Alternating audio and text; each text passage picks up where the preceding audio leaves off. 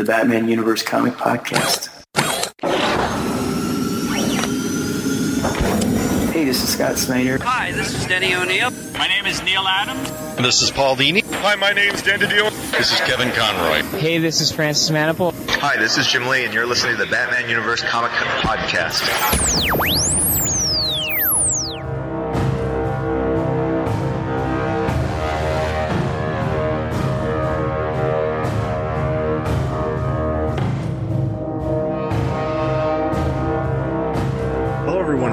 Batman Universe Comic Podcast, episode number 186. I am your host, Dustin, and today I have with me, This is Ed.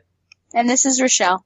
and we are bringing you the latest comic news and comic book reviews from the past three weeks because a, because March had three, uh, five Wednesdays that is, so we have an additional week to cover. In this episode, we will be covering Batman number 50 as well as the final three issues of Batman Eternal. We also have a lengthy discussion about Batman, uh, DC Rebirth, that is, not Batman Re- Re- Rebirth, um, but DC Rebirth and specifically dealing how it deals with the Batman universe. Uh, we also have numbers to discuss, solicitations for June, which include Rebirth and, uh, all kinds of stuff. So we have sales numbers for February. I think I just said that. If I didn't, I'm saying it again. We have all kinds of stuff to, to cover. So we're to jump straight into, we're going to jump straight into comic news. The very first thing we are going to discuss is DC Rebirth because that's basically the gist of the majority of the news and how it all spawns out from that. If you had not known, because you might not have listened to the previous episode that we uh, released uh, prior to Easter and Batman vs Superman, you got enthralled with Batman vs Superman so much so that you forgot that there was a press conference on March 26th dealing with DC announcing what exactly Rebirth was. And if you still don't know what Rebirth is, um, Rebirth is that thing that they started hinting at back in January that we've been talking about on almost every episode since January.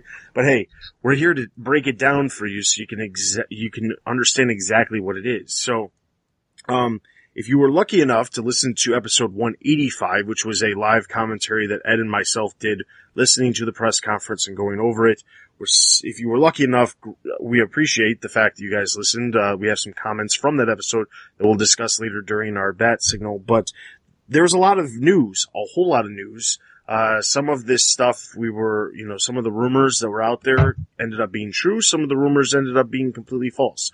Um, I'll admit I was wrong about where Scott Snyder was landing. Uh, he is not going to be on the Trinity book, which we'll get to in a little while. Um, but there's all kinds of stuff to talk about. So, um, let's just run down the titles themselves and talk about who is on these titles. So, starting with Batman, uh, Batman will be written by Tom King, uh, and it will, and the art will be done by David Finch and Mikel Janin. Uh, Mikel Janin is coming from Grayson if you if if you've been reading that book. Uh, Detective Comics will be written by James Tynion with art by Eddy Barrows. Nightwing will be written by Tim Seeley, illustrated by Javier Fernandez and Marcus To. Titans will be written by Dan Abnett, illustrated by Brett Booth. Teen Titans will be written by Ben Percy, illustrated by Jonboy Meyers. Batgirl will be written by Hope Larson, illustrated by Rafael Albuquerque. Batgirl and the Birds of Prey, written by Julie Benson and Shawna Benson, illustrated by Claire Roe. And they All-Star- come from, do you know where they come from? Yeah, we're going to go over there in a minute. Oh, okay, okay. They also come from the 100. Oh, yeah, yeah, yeah, that? that's what I was thinking. Sorry, somebody else. Yeah, yes, 100. Um, next, All-Star Batman, written by Scott Snyder, and he's being teamed up with a Stru. We're going to get a lot more details into this, but he's going to be teamed up with the who's who of big name artists nowadays, including John Romita Jr., Paul Pope, Sean Gordon, Sean Gordon Murphy, uh, tons more. We're going to get into more details about All-Star Batman in a little bit. Uh, Trinity will be written by Francis Manapul, art illustrated by Manapul, as well as Clay Mann, who is currently working on Poison Ivy, Cycle of Life and Death. Super Sons will be written by Chris Burns and Dennis Culver, illustrated by Jorge Jimenez. Red Hood and the Outlaws, unfortunately, will be still written by Scott Lobdell, uh, illustrated by Dexter Soy. Batman Beyond will continue to be written by Dan Jurgens, illustrated by Bernard Chang, so no real big changes there. Harley Quinn will continue to be written by Jimmy Palmiotti and Amanda Conner, with art by Chad Hardin and John Timms, no real changes there. Suicide Squad, written by Rob Williams, illustrated by Jim Lee. Yes, that Jim Lee and Philip Tan. Justice League will be written by Bryan Hitch, illustrated by Tony Daniel and Fernando Pasarin. Deathstroke, which I'm only mentioning because of a couple of the interesting storylines that they, they said were coming, uh, is going to be written by Christopher Priest, illustrated Whoa. by Carlo Pagulayan, Igor Vi- Vi- Vitorina, and Felipe Watanabe. Yeah, I'm sure you said them right. Good job. yeah, I'm just gonna roll with it. Two of those artists are coming from uh, some of the final issues of Batman and Robin Eternal. Um, so, but, so let's just talk about the. But, okay, I guess before we get into talking about all of the creative teams, some of the things that they hinted at for some of these books. Um, so first up, Detective Comics will be a team book. Um, it's specifically focusing. The way they described it was picture a Batman boot camp led by Batman and Batwoman, and you've got all of these other characters as part of the team, including Tim Drake, um, some of the other characters that uh, appear at least on the cover of the first issue include uh, Orphan, who will who's Cassandra Cain. Uh, spoiler: somehow Clayface is involved in the first story. I doubt that he's actually part of the team. Um, the cover also revealed that Tim Drake will go back to a more classic version of his costume, but still be called Red Robin as his new emblem shows two R's instead of one. Uh, so that's Detective Comics. Um, some of the other ones, uh, I don't want to get into All Star Batman because there's a lot to talk about there. We'll get to that in a second. Um, as far as uh, let's let's talk about uh, Batman, written by Tom King. This one will be uh, bas- a lot of these. If you hadn't noticed, a lot of these, um, a lot of the series that were announced had two artists attached to them. Some of them didn't have two artists attached to them yet because they have yet to lock down a second artist. But a lot of them have two artists, and the reason being is that with two issues coming out per month for a lot of these titles, it's almost impossible to not have two artists on the book. Now, whether or not that's going to take anything away from it, I don't know. I don't know exactly how they're going to structure the stories. If they're just going to run through it, it's going to be different from book to book. Perfect example is, uh, and this is just kind of a said, this is kind of just another thing that has nothing to do with the Batman universe. So Greg Rucka is returning to DC Comics since he left way back when he was writing Detective Comics and he was writing Batwoman in the pages of Detective Comics. He left DC Comics after having a disagreement about Batwoman. He's now mm-hmm. back. He's going to be writing Wonder Woman, and he specifically said that they're going to be telling two separate stories per month in the issues that are coming out. So Wonder Woman will have two issues, one telling more of like a Wonder Woman year one type story in one issue, and the other one's telling a current present day story. So that's an interesting way of breaking it up. You could definitely do that. We've seen that done to a degree in Batman and Robin Eternal and Batman Eternal with flashbacks taking place and having a different artist do the flashbacks compared to the main art for the present day story. So that's entirely possible, but we don't know exactly the details of all the books. That's just one example as to how it could go because that was one of the few creators that actually said how the two issues per month was going to actually end up working out. But the basic gist is that there's a lot of different characters that are going to be uh, focused on in a number of uh, a number of these these series. Um, over in the pages of Batman, uh, Duke Thomas will be also included in that title. James Gordon will be back as commissioner, which we'll get to in a little bit as to how that occurs. Um, but there's there's also two characters featured on the cover, which we don't know who they are yet, but they're there. So that's the main book. Now, Batman is in fact, even though Scott Snyder will not be writing it, it will in fact still be the main Batman book without with throughout the Batman universe. Um, over in Nightwing, we're going to see the the big thing here is that uh, Nightwing's going back to the classic black and blue instead of black and red as it was at the beginning of the New Fifty Two. Thank goodness. Um, but th- other than that, there's not a whole lot to discuss there because we don't know. It's going to have to, that, uh, whatever's going to happen in Nightwing is going to spin out of Grayson towards the, in the next couple months. Um, Batgirl has a new creative team, completely new creative team. I thought it was interesting. I mentioned this when Ed and I were uh, giving our commentary for the press conference. Rafael Albuquerque, who, when you, when you think about Rafael Albuquerque connected to Batgirl, the most connection he's had to Batgirl outside of working with Scott Snyder with, on Jim Gordon stuff here and there. He was linked last June, June of 2015 to that, uh, Mhm. Killing Joke That cover. cover that Yep. everyone that went up, it, it went nuts, it went crazy uproar. and that Yeah. was his work. So it's interesting that he's going to be on the book, but Batgirl It looks is, good, uh, though. It does look good. Batgirl is leaving Burnside. She's going to be traveling overseas, uh, specifically in Asia. She's going to be linking up with Katana. She's going to be finding herself as the creator, the Hope Larson actually stated. So, uh, that's what's going to be changing there. Um, over in the pages of Batgirl and the Birds of Prey, uh, the trinity of characters such as Barbara Gordon, Dinah, and Helena are all coming back together. Um, the creative team of Julie and Shawna Benson uh, are best known for their current work on the TV show The 100, which is on the CW.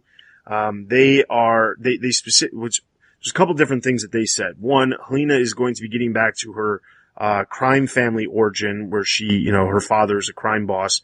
Um, we also know that uh, they it's weird because they did say Dinah Drake instead of Dinah Lance, which was an interesting. I don't know if that was a mix-up or what. I just think that was a mix-up from what, uh, as I kind of remember. yeah, I, I could I couldn't tell for sure. I just I think it's worth mentioning. But the other thing was that uh, there is someone else in the book that will be calling themselves Oracle, but it's not Barbara Right. Gordon.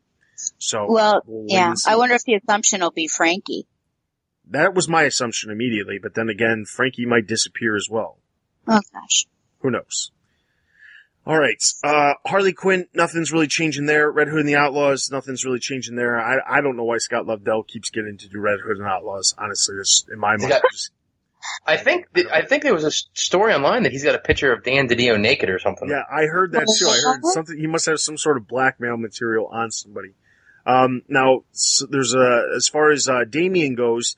Uh, Damian will in fact be the leader of the new Titans. Uh, the Titans title um, is actually going, or not Titans, I should say. It's the Teen Titans. He's going to be leading the Teen Titans. Nobody on the team actually wants him to be leading the team, but he believes it's his rightful, you know, his rightful His destiny. yeah, his destiny to lead the team because he is the Ro- he is a Robin, and it's uh, you know that's that's that. So, uh, He but he will also his- yeah yeah he will also be in the pages of a book called Super Sons, which actually will focus on. Let me get this correct because I don't read the Superman stuff right now, but pre Flashpoint, Lois Lane and Clark Kent had a child named Jonathan Kent. Jonathan Kent is the son of Clark and Lois. Pre Flashpoint, Clark and Lois have been living in secret in the New 52 universe, even though that, even though that, you know, they're from the pre Flashpoint universe. And the pre Flashpoint Clark Kent, who is also Superman, will be headlining Action Comics, and his son will be manifesting his powers in the pages of Super Sons, and will be teamed up with Damian. Sounds about right. Yeah, I- don't, I don't think I could have put that any other way, but that's, that's basically the gist. So we've got Damian in two separate books. Um, if you were looking for Peter Tomasi and Patrick Gleason amongst the creator names, uh, they are actually going to be in the pages of Superman. They'll be teaming back up together and writing and, and working on Superman, the actual Superman series themselves. So they will be leaving the Batman universe. Um, so That's before we get into All Star Batman, which is going to take a quite some time to to to hash out all the details for that. um, oh, I, I guess I forgot to mention the other the other one thing that I that uh, even though there was no changes in the pages of Batman Beyond as far as the creative team, Terry McGinnis will be returning in the pages of uh, Batman Beyond. So that that was kind of uh, one of the interesting points from that. Um, outside of that, that's it. So out of those things, before we get into All Star and the actual solicitations for what we can expect in the coming months, what do you think of that stuff so far? I'm excited by it. I mean, I think that, you know, the day that we were kind of watching all this come across live, especially when they talked about the fact that Detective is going to have, is going to be basically co-headlined by Batman and Batwoman, you know? Um, I think that's great having her back in the universe as a focal part. I like almost the way everything shook out, to be honest with you. There wasn't anything in it that, I really got upset about. The uh, preview art from Albuquerque on Batgirl looked sick. Um, and the rest of it, as long as they can figure out the way to make this art, these art teams work, then I, you know, I think, I think it's going to be pretty good.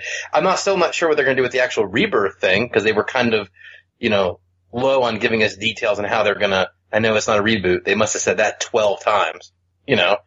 Um, so I don't know how we're going to reset the continuity for all these characters, but I like what we saw. Um, losing Tomasi did suck, but you know, other than that, you know, I, I'm I'm very excited by what we saw in, in these new solicits or listings.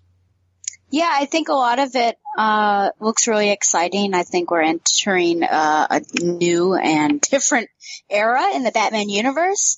Um, where you're excited for the Batman and Batwoman team up, I'm nervous for it because she's been on the outskirts of that family for so long and only pops up when she's absolutely needed in some sort of crisis, like basically the Eternals, that I wonder what has changed. Um, and it really sounds like sorry, but it sounds like Marvel's um, Avengers Academy. Like you're going to have these two instructors, and then they're instructing these people that are going to be on like a Batman force kind of thing. So I, I just don't know how that's going to work. The Birds of Prey, I'm looking forward to because it's nice to see the original team sort of back together. I wonder who Oracle is, uh, if she is in fact called or- Oracle, but her little image was there in the background of the, the preview art, so I can only imagine uh, that it is in fact Oracle. Um, the Helena, I, I, guess, can we assume that it is in fact Matron from um, Grayson? Or no? no? I would not assume that at all because they okay. did say she's returning to her origin story. And the other thing to note about Birds of Prey is that um, for whatever reason, I guess Geoff Johns is really wanting to get back to the old Birds of Prey. I'm not, I'm not, you know, questioning why he wants to. I'd like to get back to the old Birds of Prey as well. Um, but at the same time, he, he was very adamant about, you know, Birds of Prey is going to have a presence in the DC Rebirth title that kicks everything off at the end of May. Mm. Um, so I'm guessing something's going to happen. Maybe it has something to do with Helena. I don't know if it, you know, if it has to do with that or something else, but something's going to happen. And he seems as one of the main people who wants that, that group of characters to get back together. Mm-hmm. Uh, well, I mean, that, that's good to hear. I will say that yes, I was wrong. I, I, I didn't see Gail Simone's name anywhere on the solicits and I was thinking she was going to come back, but she didn't. Batgirl, I'm a little displeased with. Uh, I, why does someone, this is like, how many people, is what a cliche, you're going somewhere else to find yourself. And, you know, Asia of all places. And it's not just because it's Asia, but it's so far from Gotham, you know, as far as you can go. She's, she was already removed from Gotham to find herself in Burnside. And then, you know, she had that specific identity and she was growing as a character and as a person there. So why uproot her and move her somewhere else. Um, Katana has also been sort of on the outskirts of the Bat family. Obviously, the Birds of Prey, with her leaving, that that wasn't a good situation. So I don't really know how those two are going to fit. But it, it's really going to feel like, I guess, Kitty Pryde when she goes and visits Wolverine over in Japan. Uh, it's just going to be like a fish out of water.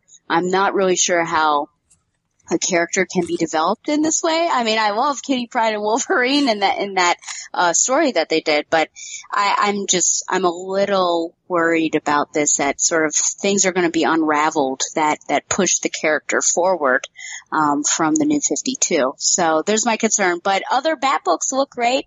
Uh, I love seeing Damian pop up more places. I love seeing the original suit of Nightwing. Um, I love having a more well-rounded creators, well-rounded, or I guess I should say diverse creators, which is great. Christopher Priest, um, who's very well known for his run on Black Panther, uh, being on Deathstroke should be interesting. So I think it's a it's a good era, but uh, I I will be cautiously optimistic and a little anxious for some of them. As far as what I think about, I don't have any issues with any of the creative teams. Uh, you know, I've already I, I, shouldn't say none of the creative teams. Uh, Scott Lobdell on Red Hood and the Outlaws. I don't I don't know why why I'm not I don't want to harp on that because honestly I'm I'm really thrilled with a lot of these other creative teams. I'm looking forward to it. Like Ed, I'm a little hesitant about the art and how they're going to be able to pull it off. I'm really hoping that, you know, they, they get it into some sort of sync so that it happens. There's already books that have artists attached to them that are throwing up red flags for me. Um, one of them is Justice League written by Bryan Hitch with art by Tony Daniel. Tony Daniel is not a person I, I can see keeping up to a monthly schedule, even with just one book. Not that I'm, sh- I, I can't remember who the other artist is, but I have a hard time believing that Tony's going to be able to do one book a month for multiple, multiple, multiple months in a row. Um, Cannot. yeah. He's proved that over and over again. Cannot do it. Yeah, so I have a hard time believing that, but then again, the alternative would have been keep Bryan Hitch on the book, uh, as Bryan Hitch is doing Justice League of America, and that would have been a disaster because we're already two months behind on JLA right now because of that fiasco. So, um, that, and actually I should say that's two months behind on actual publishing time, but there's actually three months behind because they had some random issue pop up in the middle of the story arc. Um, that all being said, I'm looking forward to a lot of the creative teams. I like the new directions that some of these these characters are going. I like the the direction getting back to the more classic versions of some of the characters. But the thing I guess I'm more interested in is how do we get to this point? And I really hope that it all works out and it doesn't and it actually makes sense because that's my biggest concern is I don't want something to happen where suddenly things just randomly happen. I'm really looking forward to the DC universe or the DC rebirth, uh, that's coming out at the end of May, which comes out on May 5th. Um, or May 25th. I don't know why I said May 5th. May 5th, DC Universe Rebirth number one, which is a 80 page giant, uh, issue still only for 299. So props to them for doing that only for 299. Um, all of these issues, I should also point out, uh, the, the new titles that is are all going to be two, two, two, 299. Um, so that's another, you know, we already knew that. That's not anything new there. Um, but all of the issues, including the 80 page giant, is going to be 299. And I'm really hoping that the Geoff Johns 80 page giant is going to be this amazing book that's going to put a lot of pieces back in place to where they belong. Um, I also appreciated the fact that during the press conference, they, they, the, the executives, specifically Dan DiDio, Jim Lee, Geoff Johns, they specifically said there was things that they did at the beginning of New 52 that they should have never done. And they realized that and they want to get back to world building, continuity. And I was just like, that's exactly what I want. That's what I, my biggest concern was, especially a year ago when they were talking about DCU and they were going on and on about how continuity doesn't matter anymore. And I kept saying, no, that can't be the way it is because nobody cares about stuff if it's just single issues. There's no reason to have a cohesive universe at all if everything doesn't somehow sync together in some way. It doesn't have to be like everything is perfectly, you know, explain continuity, but you shouldn't have a character doing three different things in three different books. It just doesn't make any sense to me. But anyway, so I'm glad that they recognize that. Um, dipping into the solicitations now, keep in mind that this rollout of the books is going to take place over a course of many months. It's not all just going to happen in June, which can't say that I, I understand their idea behind that completely because, you know, I guess to a degree, doing it all in one month, they'd have great sales for one month, but, you know, watching sales and seeing what Marvel's been doing the last time that they did one of these big rollouts of, uh, new number ones and things like that, uh, they did it over the course of a lot of months and their sales were great for multiple months in a row. So maybe that's the reason behind it. I don't really know. Um, but the basic gist behind this is that some of these books will be rolling out beginning in June. Some of them will be rolling out in July, August, some other time down the line after August. Um, but what we know as of right now, at least as far as what they've actually announced, is that as of right now, uh, the DC Universe Rebirth number one will hit stores on May, May 25th. Uh, and then going through, uh, the books that are coming out, um, there are rebirth specials for certain issues. Um, some of them will be co-written by the current writer and then the new writer together. Uh, specifically Batman is one of those books which will be co-written by Scott Snyder, um, and Tom King. So old and new creators on the book. Um, then we also have a rebirth special for Titans, which continues to be written by Dan Abnett. and then after the Rebirth specials uh, release for those two weeks later, then you'll see the actual first issue of the new series for those titles. Um, Green Arrow, I forgot to mention earlier as well. Green Arrow, I guess to a degree we should bring up just because Black Canary is going to start to play a bigger role back in that book, which means I'm guessing everything that's been happening in Black Canary up to this point, everything that's happened with Black Canary since the Gone. beginning of the New 52 is going poof, disappeared because they're going back to teaming her with Oliver Queen and just looking at the solicitations for Rebirth and number one of Green Arrow, she's clearly going to be playing a prominent role in that title. So I'm, I'm glad to see that too. So, um, So it is somewhat, I guess, blanket wise, it's not a, a reboot, but for some characters, they are sort of erasing their history. I think the ones that it They makes, pick and choose. Yeah. Yeah. I think they are pick and choosing, I think, but the thing is that some of them I think need it more than others. Um, or at least need it to make sense if they're, you know, they, I think it, if you look at it like this, I don't know how they could get back to having Dinah be the Black Canary from pre New 52, be part of the Birds of Prey, and do all of that stuff, be a part of Green Arrow, but still have everything that's happened with the New 52 with Kurt Lance and, um, the, the stuff that's been happening with, uh, what was it, Gen 13?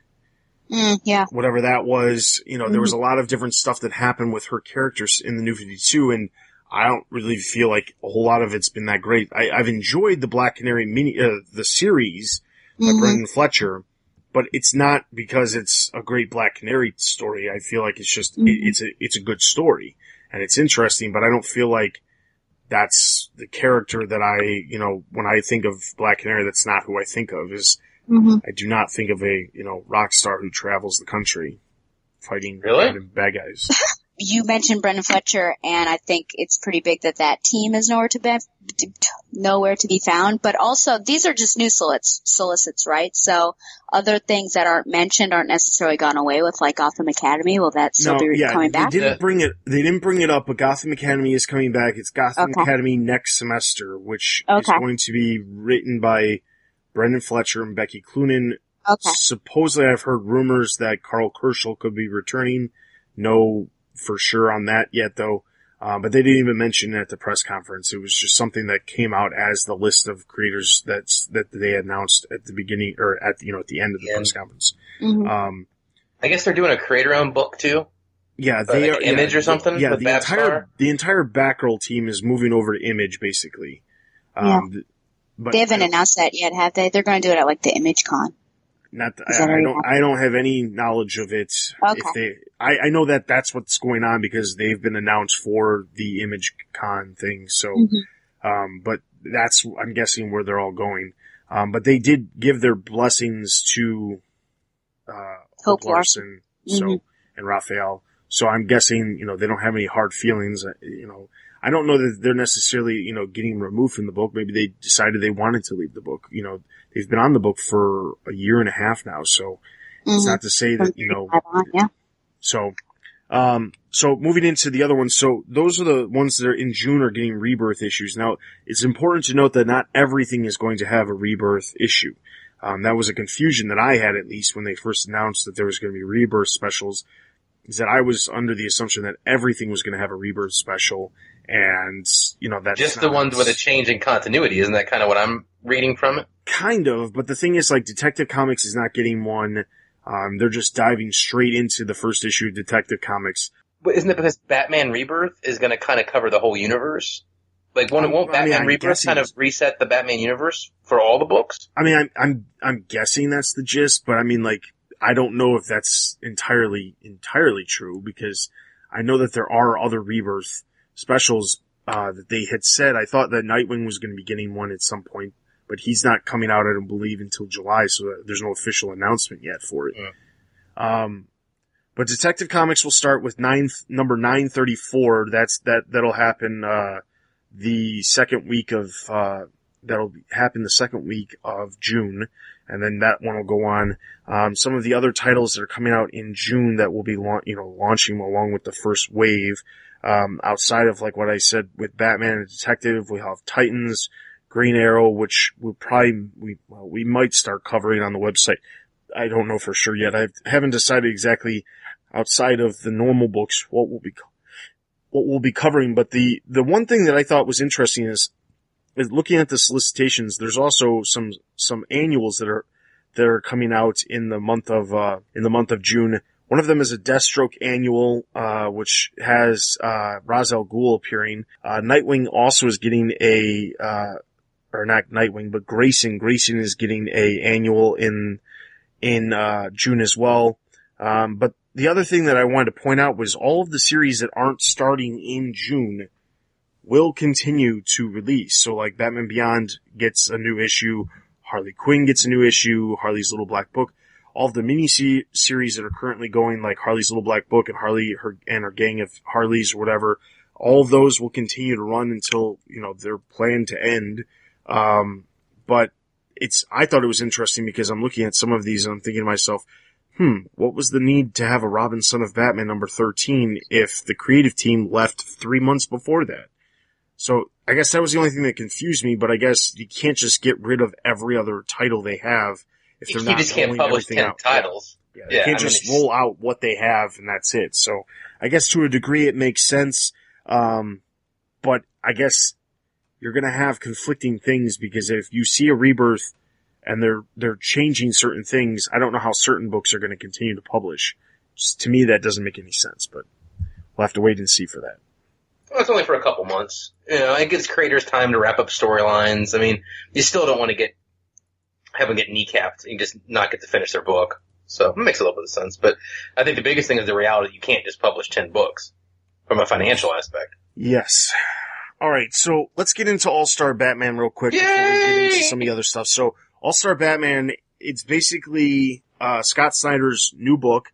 Um, there's a couple of important things to note from this. One, it is taking place within continuity, but it's not the main Batman book, and it will not be the main Batman book. Um, the gist of the, the series is that it's teaming Scott Snyder up with a humongous list of artists and the the idea is that the artist is being teamed up for a specific story dealing with what best suits their art. So there was an example that was given. I can't. I I believe it was Two Face is going to be one of the first characters focused on, and Batman and Two Face go on some sort of Mad Max style road trip across the country, and John Romita Jr. is doing the art for it some of the descriptions that Snyder gives, I can't even comprehend how this What he's makes- doing? you know, what he's Yeah. doing and how it makes sense. Um, there was some confusion that first came out talking about whether or not this was going to be twice a month or monthly. Um, it is in fact only going to be monthly. Snyder confirmed that on Twitter saying that, um, there might have been some confusion, but it will only be a monthly book. Um, I guess my only thing is there's, there's a couple of small things. Um, there's word that there will be backups in all, in All-Star Batman, which will focus on Duke Thomas. Um, but there's a couple issues I've already seen. One, if it's only a monthly book and they've got these big name writers on, or big name artists on it, as well as obviously Scott Snyder on the series, I don't know how they could just do one issue unless they were oversized issues, which means they would charge more, which means the 299 thing would go out the window. I'm not sure how they're going to work that if it's only, I think this know. is the aberration book. I, Yeah. I'm sure that's probably what's going to end up happening, but to a degree it's weird because they made such a big deal about how, oh, we're making sure we stick to this 299 and da da da da da, and I'm like, okay. But then they come out with the Scott Snyder book and I'm like, nah, I don't see how that's going to happen, but It's, it's it's already he's already was, he was tweeting about all the backup artists. It's definitely not going to be a two ninety. Yeah, yeah. There's there's no way. Um, but Snyder on Twitter had said uh, that uh, Two Face is going to be by Romita and Declan Shalvey. Uh, there'll be a free story by Jock and Francis Francavilla. Uh, he then went on to say that uh, he's excited to reteam with Jock and Francis, uh, specifically dealing with Mister Freeze. Uh, he said All Star Batman is a pretty big passion project for me. Batman stories plus villains done in new ways. Um, anchored by pal Sean Murphy, doing an in continuity end of times Batman story we've been talking about for years. Is some of the latest tweets that he uh, sent out just recently about All Star Batman. Now, I guess in my mind, I have to I have to think of a couple different things that I I foresee happening with this. Uh, I'm guessing the Sean Murphy story is that story that the two of them told back in Detective Comics number 27, um, that, you know, futuristic story of Batman with the clones. Um, I'm slightly concerned because if he has the ability to do whatever he wants with all of these classic villains and tell new stories, new versions of these characters, I'm kind of concerned only for the fact of, you know, here we are getting back to the classic versions of a lot of the different characters throughout not just the Batman universe, but the DC universe, but we're giving the ability to tell fresh new versions of the same characters. I have a slight problem with that and mostly because some of the, you know, I don't have any issues with the way Snyder has done his own original characters, like the Court of Owls and things like that, but I did not, I was not a huge fan of what he did with Riddler. Um, Joker was fine. I didn't really have any major issues with Joker other than, you know, the entire tease of is Joker immortal, which he wasn't, but, um, I, I guess it's, it just is slightly concerning to me that, you know, potentially he has the ability to rewrite the origins of some of these characters yet again. He he tweeted like he went on like a barrage of stuff for a while. Um, but I, I think that we don't really know what Rebirth's doing. Like we're assuming it's resetting continuity, but it may not reset it for everybody. I mean, a lot of it might still be New 52. And I think that's the problem is we just don't know yet. Um, I am glad it's monthly, so it probably won't have the art problems in it. Um, I did see that he said that the Two-Face storyline, did you see that? How long it is? No, The I don't. The, he tweeted out, uh, he- someone I'm tweeting back and forth with him. He said that the first story, the first Two Face story, is his Long Halloween, and it's clocking in at 13 issues. Oh my god. Hmm. So the All first with the story, same artist? uh, yeah, what with uh, Sean Murphy and uh, what John Romita Jr. Um, But then the question Sean- is, so what in the world do all these other artists have already announced? What are they going to be doing? backups, backups. I- yeah, they're doing I don't backups. know. I, I, I gotta say, like, I don't know, like, this comes across, like, I also, I'm just reading now that he also said something about, uh, the first story, like you said, will be dealing with, uh, John Romita Jr. will be providing the interiors for the first number of issues with Declan Shalvey and Jordie Bellaire providing backup art. Following that, we'll see the introduction of Mr. Freeze with art by Jock and backups from Francesco Francavilla. Then in the second year, there's going to be a big story from Lee Bermejo, and then apparently at some point, like I, like I said earlier, the Sean Murphy thing. So, um, there's like He a gazillion different things going on at once here. Yeah, he says that the first year in All Star Batman is going to be his the long Halloween. So, like, F- emphasis on long, you know. Yeah. Um, I mean, but again, this shouldn't surprise us. This is the way the guy writes. I mean, Super Heavy, which we just finished up in Batman 50, what was that, 11 issues? You know? Yeah. I mean, it's, it is what it is. This is, this is how he's going to do it. Um, and I think that, I, listen, I, I think the reality is they're just going to let him do what he's going to do. I think that this is a good move though, because think about it. If you're, if you're getting the, the book that Detective is supposed to be and what Batman looks to be, then I think it's okay for him to have his own, you know what I'm saying? Like, I agree. I agree, but I wish that it wasn't necessarily so, like, he's so adamant about how it's in continuity and it's going to tie to what's happening in the other books. And knowing that, you know, how he has done all of his previous story arcs, I have the hardest time believing that what he's doing in the other, his own book isn't going to somehow have some sort of ripple effect through the other books, which are not so of course it to- is. Yes, but that's the biggest problem because he's going on, oh yeah, All-Star Batman, it's not the main book. The main book is going to be Batman by Tom King. He's a great friend of mine. I, you know, I'm not gonna, I'm not gonna, you know, chop off his legs and tell him he can't do something, but instead I'm just gonna tell my own origin for, you know, Two-Face or, you know, change Mr. Freeze or, you know, whatever. And like, of course, again, I'm, I'm, I'm coming across as, you know, I hate Snyder, blah, blah, blah. And it's not that I hate Snyder, it's that I just feel like, as I've said multiple times in the past, he has too much pull when it comes to the control that everything else, how everything else happens. And getting him off of a book, uh, we don't even know necessarily when All Star is supposed to start. It's, I heard August, but it might, it's probably not even going to happen in August. Um, I'm guessing it's I bet probably it's not going to start till Yeah. September or October, I'm guessing. Um, but I, I'm hesitant. I'm sure it's going to be a great story. I just, I fear for these other books and how they're going to be overshadowed by that book. Well, do you think that that'll, don't it'll tell be me that overshadowed in Batman sales? is, I'm sure. I That's have a hard time believing that Batman is going to be the main Batman book and, and still be number one in sales, but Snyder's writing a different Batman book out there. So you think All Star Batman will sell sell regular Batman? Definitely. Yeah, I don't think it will. G- well, name by name alone. Now, this book does it not have a bad stigma attached to it? Uh, the title. It does, but he made a point to point out that it's not supposed to be the same book. Okay. Uh, because the other one was All Star Batman and the boy, or Robin. the And Boy Robin. Wonder. yeah. and So your one- concern is is your concern coming from the fact that Kevin Smith, I think that was the writer, right? No, it's Frank Uh, Miller. Frank Miller. Frank Miller. Oh, Frank Miller. Okay. So, okay. Uh, is he kind of reworked things? Like there's that, there's that freedom to do it with this book? Is that why you're No, concerned? I, no, it's not that because like the in when All Star Batman and Robin came out, the entire intent was that it wasn't nec- it wasn't in continuity, Mm. and that's the thing. Like if they were to tell us, oh, guess what, All Star Batman is not necessarily in continuity, like it'll match up, but it's not in continuity. It doesn't have, you know, we're not holding it to the same degree of continuity as the rest of the Bat books. I'd be fine with it, and Mhm. I I wouldn't worry about it.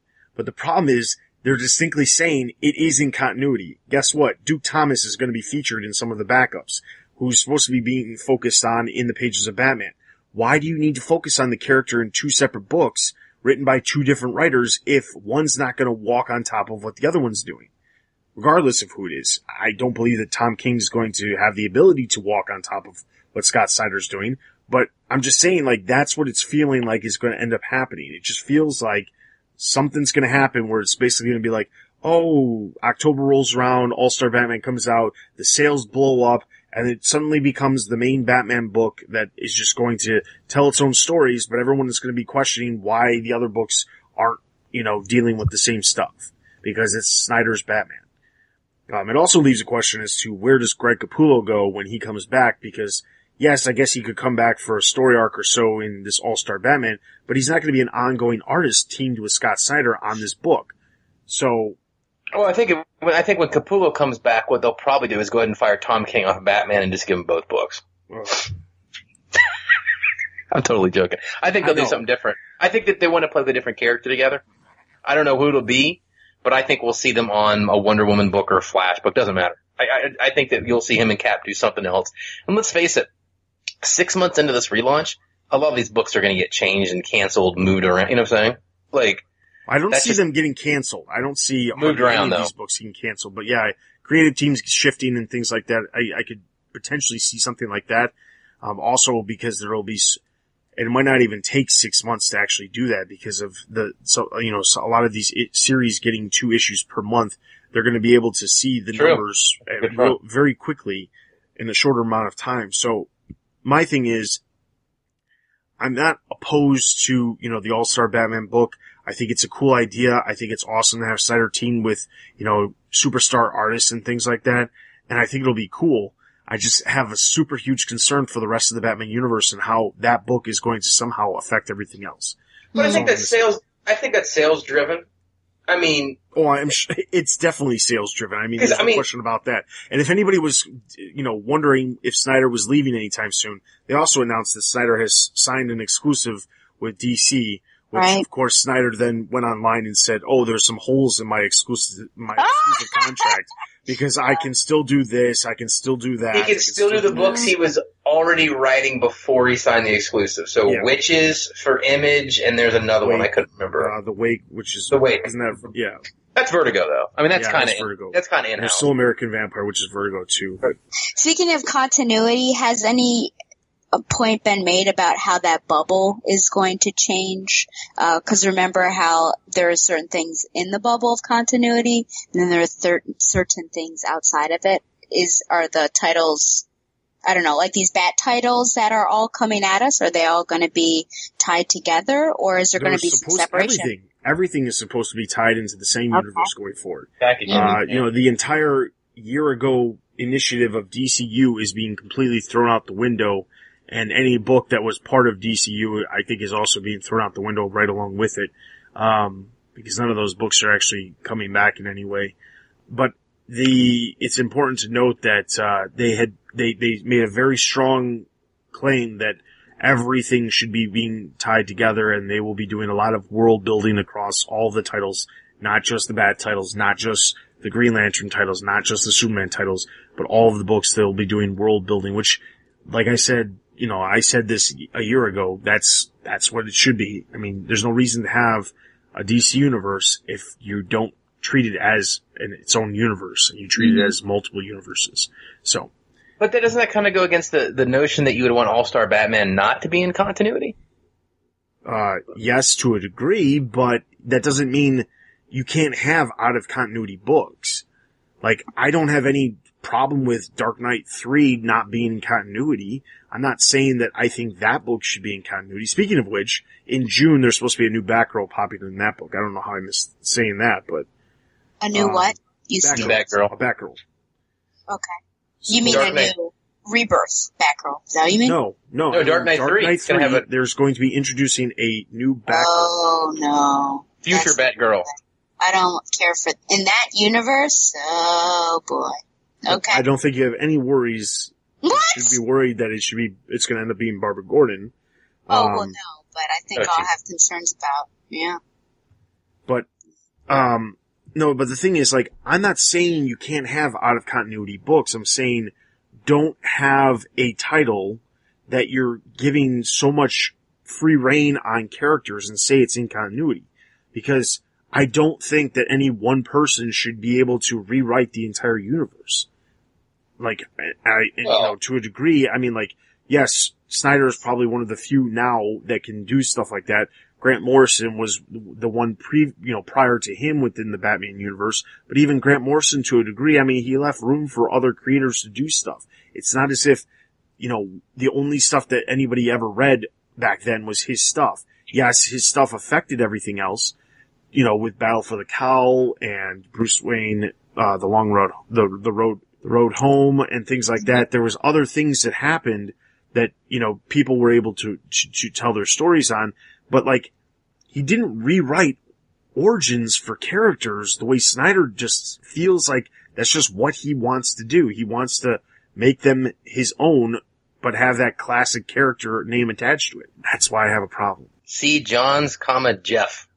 That's true. I mean, there's no denying that he's another one of those people that they allow that to happen as well. But I don't, I, I don't know. Like when it comes to Johns, I don't really feel like I've had, and it's probably just because he's not, he, he's never been involved in the Batman universe outside of Earth One.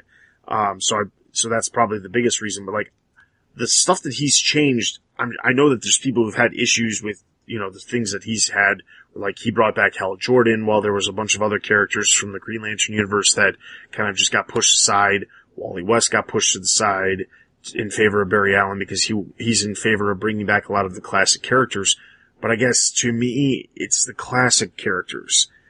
And it might be a slightly adjusted origin or whatever. I, I don't know. I mean, like, I'm probably coming across as like, you know, Get off my lawn. You know, Snyder Yeah. hater, but, uh, Johns is okay. But it's just, I can't really compare Johns to Snyder to the degree because Johns hasn't been over, he hasn't overseen the Batman universe. I can only compare Snyder to Morrison. I don't feel like Morrison really did that.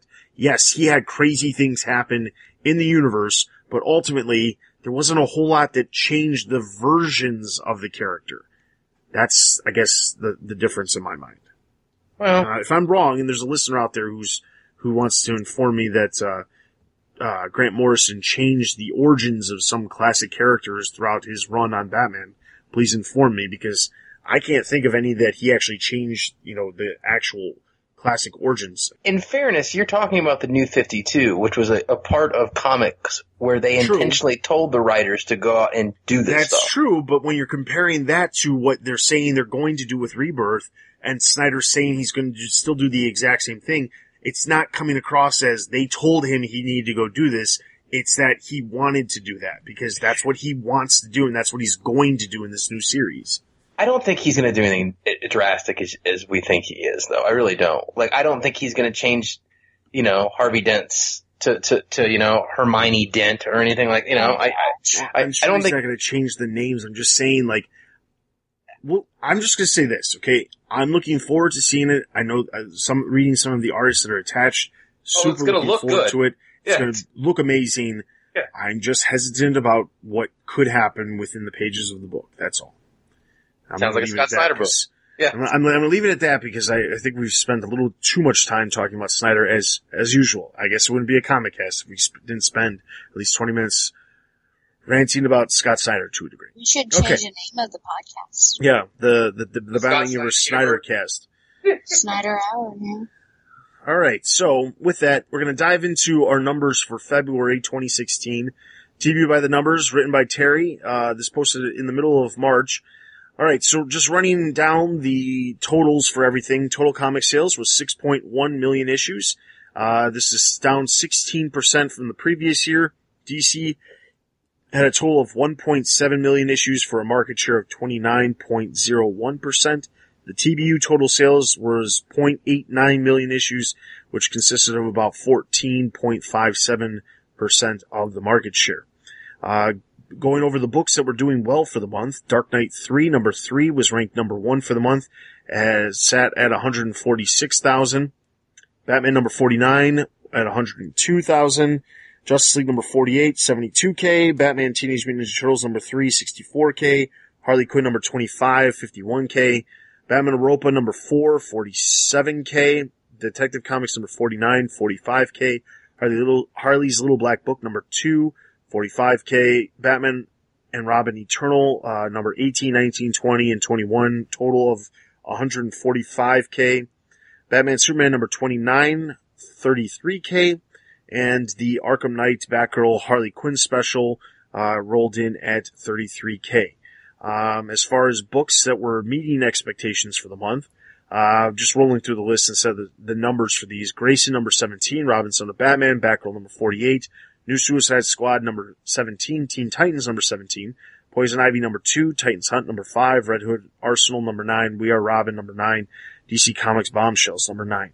Um, now a lot of these books that are here, uh, are basically holding steady. Um, the, there was two exceptions to all of the books that were really any sort of surprise. Uh, Poison Ivy Cycle of Life and Death number two had a 25% drop from January to February, but that's because Number one. from the first to the second issue, yeah. And then we had We Are Robin number nine, which actually had an increase from one month to the next month of 76%. How in the world it had a 76%? Crazy, crazy, crazy world. Um, weird. January had a dis- disastrous month of a 60% drop um, from the previous month and lost 72 spots, but February saw a huge bump back up in it. Um, so there's no real sort of explanation behind that one. I don't know how it dropped 60% one month and then gained 76% the next month. That's, that's very strange. Um, books in danger. Uh, not a whole lot of surprises here. A lot of these have been in the same area for a while.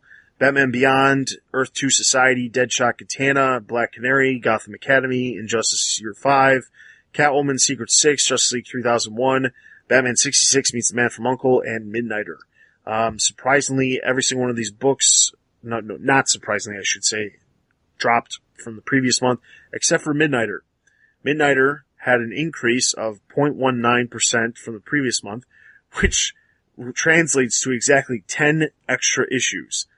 Uh, Terry pointed that out in the article. 10 additional people picked, or no, I'm sorry, 20, 20 of those people, 20 additional readers picked up Midnighter in the month of February. That- That's pretty consistent. hilarious when it comes to the uh, the numbers. But um, there's not really a whole lot of surprising ones on this list. Uh, obviously, a lot of these series are not being re-upped for uh, Rebirth. The only one actually on this list that's being re-upped is uh, Batman Beyond. Uh, to a degree, I I, th- I uh, want to say for some reason I want to say Earth 2 Society is getting something, but it's not happening until later on.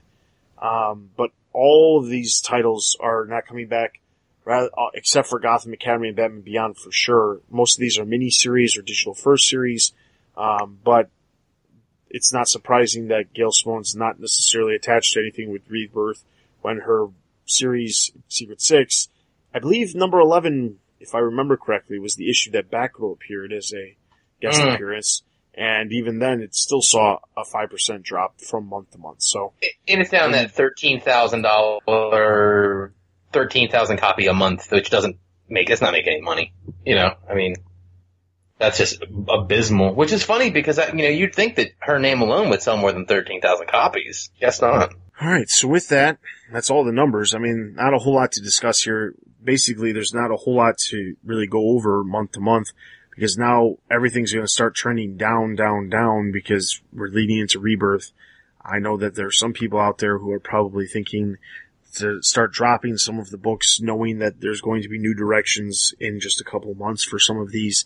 Um, we also know that some of the creative teams, the normal creative teams will be leaving the series um, and preparing for the rebirth stuff. So I have a hard time believing that uh, DC's numbers are not going to go down, down, down, down right before June. So in the coming months, uh, March, uh, April, and May, I, when we talk about numbers for those three months, I have a feeling that we're going to just keep seeing a downward trend of the the things. It also doesn't help that uh, a book like uh, Dark Knight Three was actually delayed a month Again, made up for a humongous chunk of DC's market share as well. So that's important to note out too. So. I, I I think that you might see a bump next month for the number fifties when the sales numbers come out. Ones, fifties, one hundreds all kind of sell a little bit, but then after that, I think it'll be a downhill slide to the rebirth stuff, no doubt. So with that, that is actually all the news we have. Uh, if, you know, that was a lot of news to cover, but we do have a good chunk of books to cover too, some big books. So we're going to start off with Batman.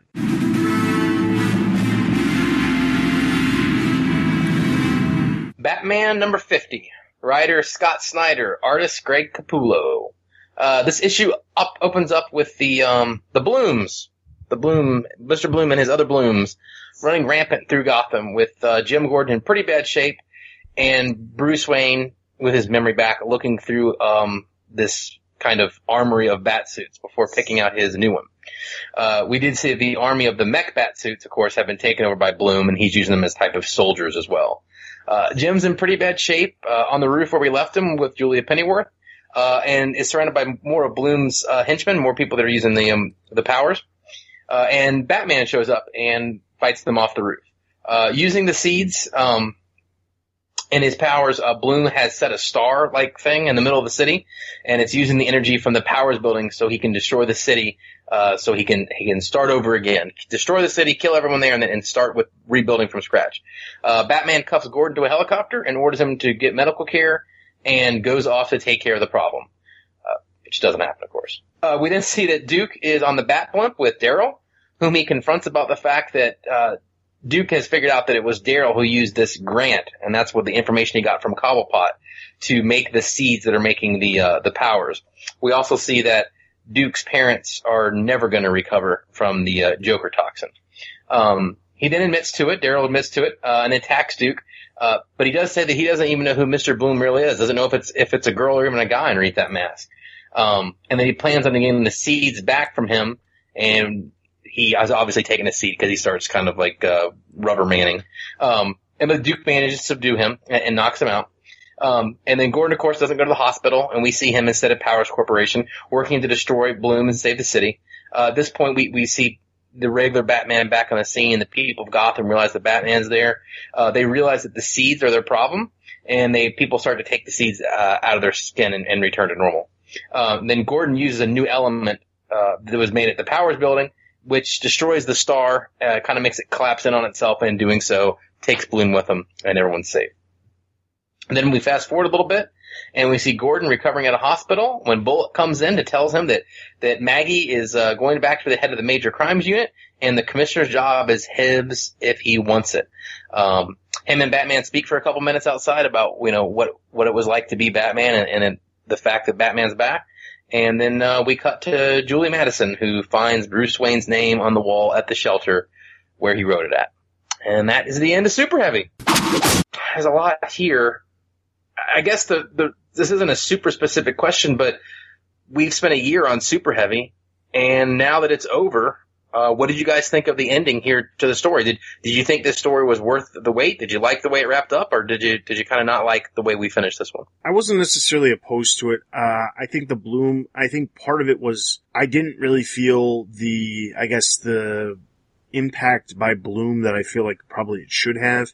But I think, you know, if you look at the story from the perspective of Bruce Wayne returning as Batman, you know, he's got a new suit, which is cool. You know, from that perspective, I guess, you know, it was, it was fine as an issue.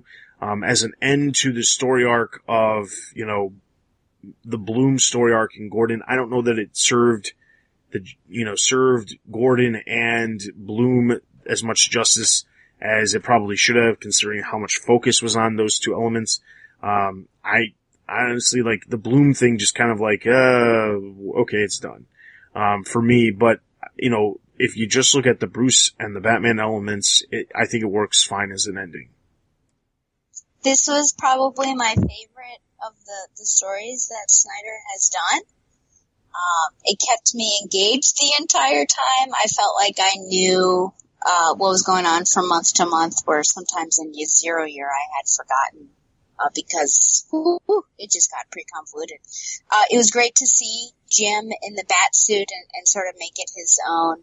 And I liked seeing Bruce Wayne as Bruce Wayne and see what his life would be like, almost like a what if, you know, or, or an Elseworlds. Uh, it was tragic, but we covered this in the last one that, that Bruce had to come back, but I think we all knew that it was going to happen at one point, and I think it, he comes back. Uh, in a great way, and it's interesting. It was almost like the return of Batman during No Man's Land, uh, you know, with, with those two, but certainly more positive because I remember when he came back, Jim felt so betrayed, but here, you know, he didn't feel betrayed. He was almost very, um, apologetic because he thought, uh, you know, I feel like I failed you because you were forced to come back.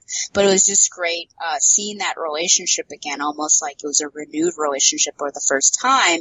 Uh, and even, uh, it seems like Jim knows that Bruce Wayne is in fact Batman because he almost makes like a Silver Age slip of the tongue at one point. Um, and I think it was great the way it wrapped up, especially at the end, which I think that's really where it tied together, where Batman relates to Joker with Bloom, where, you know, Bloom was Jim Gordon's Joker, you know. And it was very apropos because just like Joker, you don't know who he truly is, or I guess we're going to find out in Justice League apparently. Um, but you know, Bloom, you don't know who this guy is, but he sort of made, made and, and broke potentially uh, Jim Gordon. But I think it just did really a great job serving the characters, developing them really well. you you saw them in go in directions that you had never seen before, and I thought it was really well rounded. As for the the Bloom character, uh, I guess I guess you're right. You know, maybe the threat wasn't, or maybe he didn't go out with as big of a bang as as you would expect, or, you know, I wondered honestly if he was going to be defeated at all and he would pop up again. But, you know, he was a huge character. Look at all the damage he did, uh, not only personally, uh, to people's lives like Daryl, and then physically. I was almost concerned, honestly, that, that Jim was going to die because he just kept pushing himself. But, you know, the city as well, and it's just another, you know, he was trying to compare himself to Batman the entire time, and, you know, kind of having to remake Gotham City and but in a very different way. So it's almost like a Ra's al Ghul.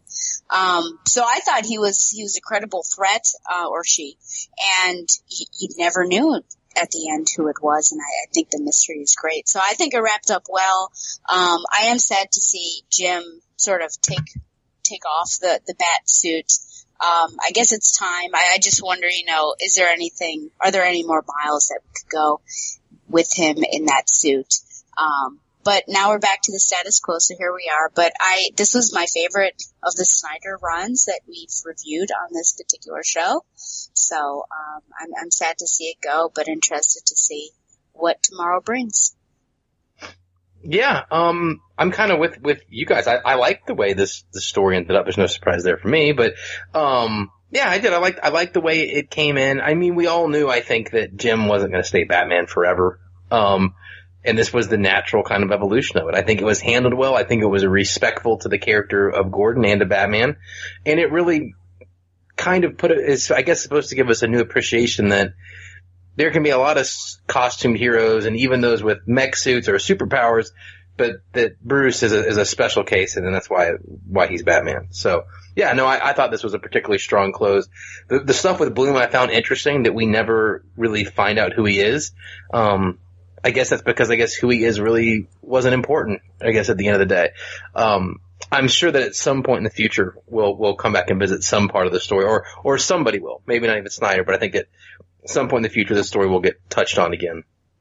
Um, now the way we end here with Jim's character is it looks like he's going back to being commissioner, um, with with Maggie being kind of dislodged from that job or taking another job. Are you okay with the way we put Jim back in the role of, of commissioner here, or did you want to see him operate outside of of the, the police office for a while, or you just think it's time to go ahead and make Commissioner Gordon a thing again? In some ways I feel like they're doing this because they're trying to set it back up to, you know, they're trying to get all the pieces lined back up into the right holes for when, you know, rebirth occurs. That's what it honestly felt like because reading this and then rebirth came, or the rebirth announcements come out like a couple days later.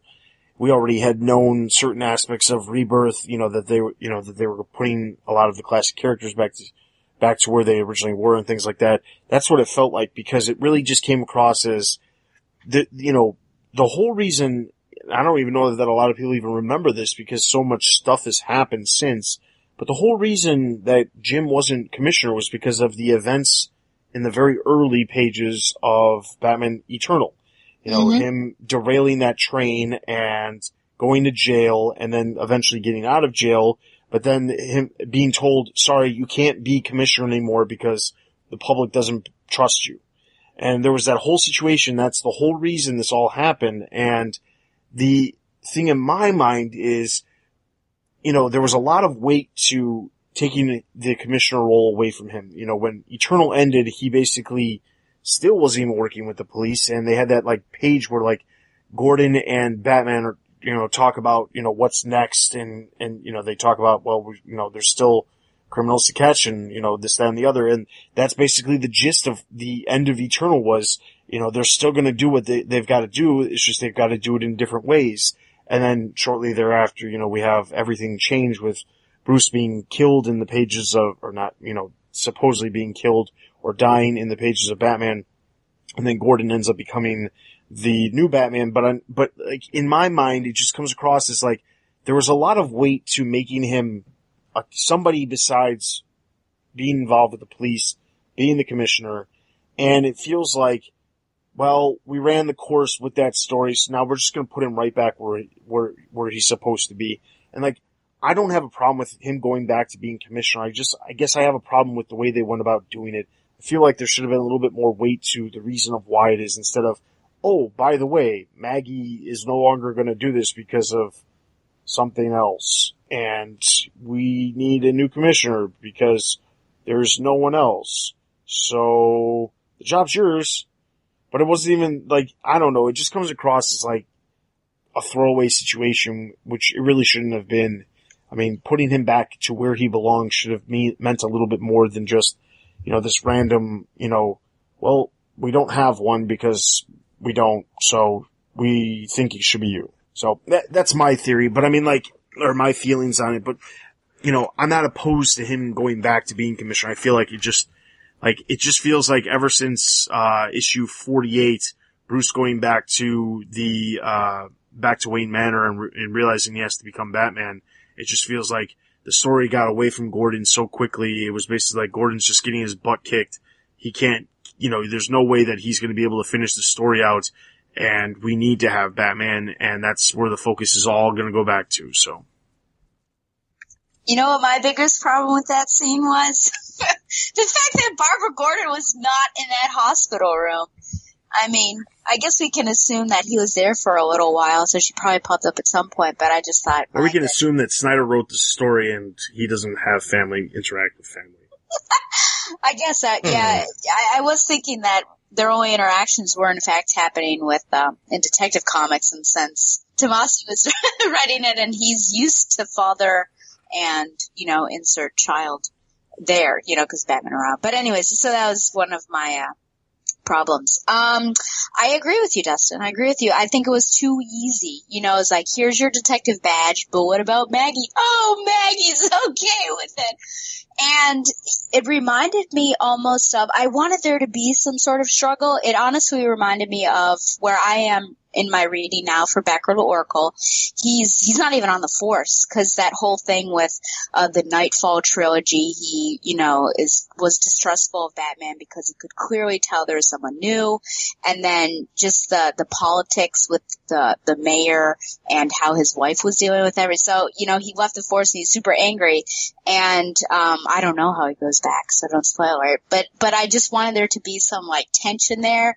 And you're absolutely right that there's sort of history that's unresolved because he was, it, it wasn't like he stepped off, um, the force. He was sort of kicked off. So where's that resolution potentially?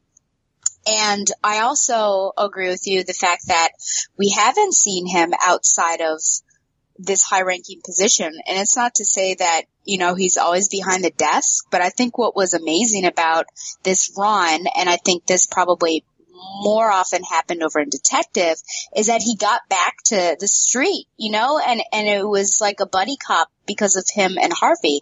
And so it would have been nice to have him, you know, maybe be a lieutenant. He's not going to be, you know, a sergeant or whatever, but to not have that high ranking title with him and to be a detective again and be with Harvey because I think that's what made the detective comics book so amazing. And so now I feel like there's going to be this badge and this title that is like separating those two characters again and, and they were so well developed. Um, and you know, I, I just don't want to see him sitting behind a desk again, but, but I guess this is, you know, it's getting back to commissioner and, uh, and Batman and, and how they're interacting with that. So I, I wish he would have said no. I wish instead of going back to a normal status quo that as Snyder does, you know, Snyder normally switches things up. So why did Snyder all of a sudden pull like a reverse Snyder?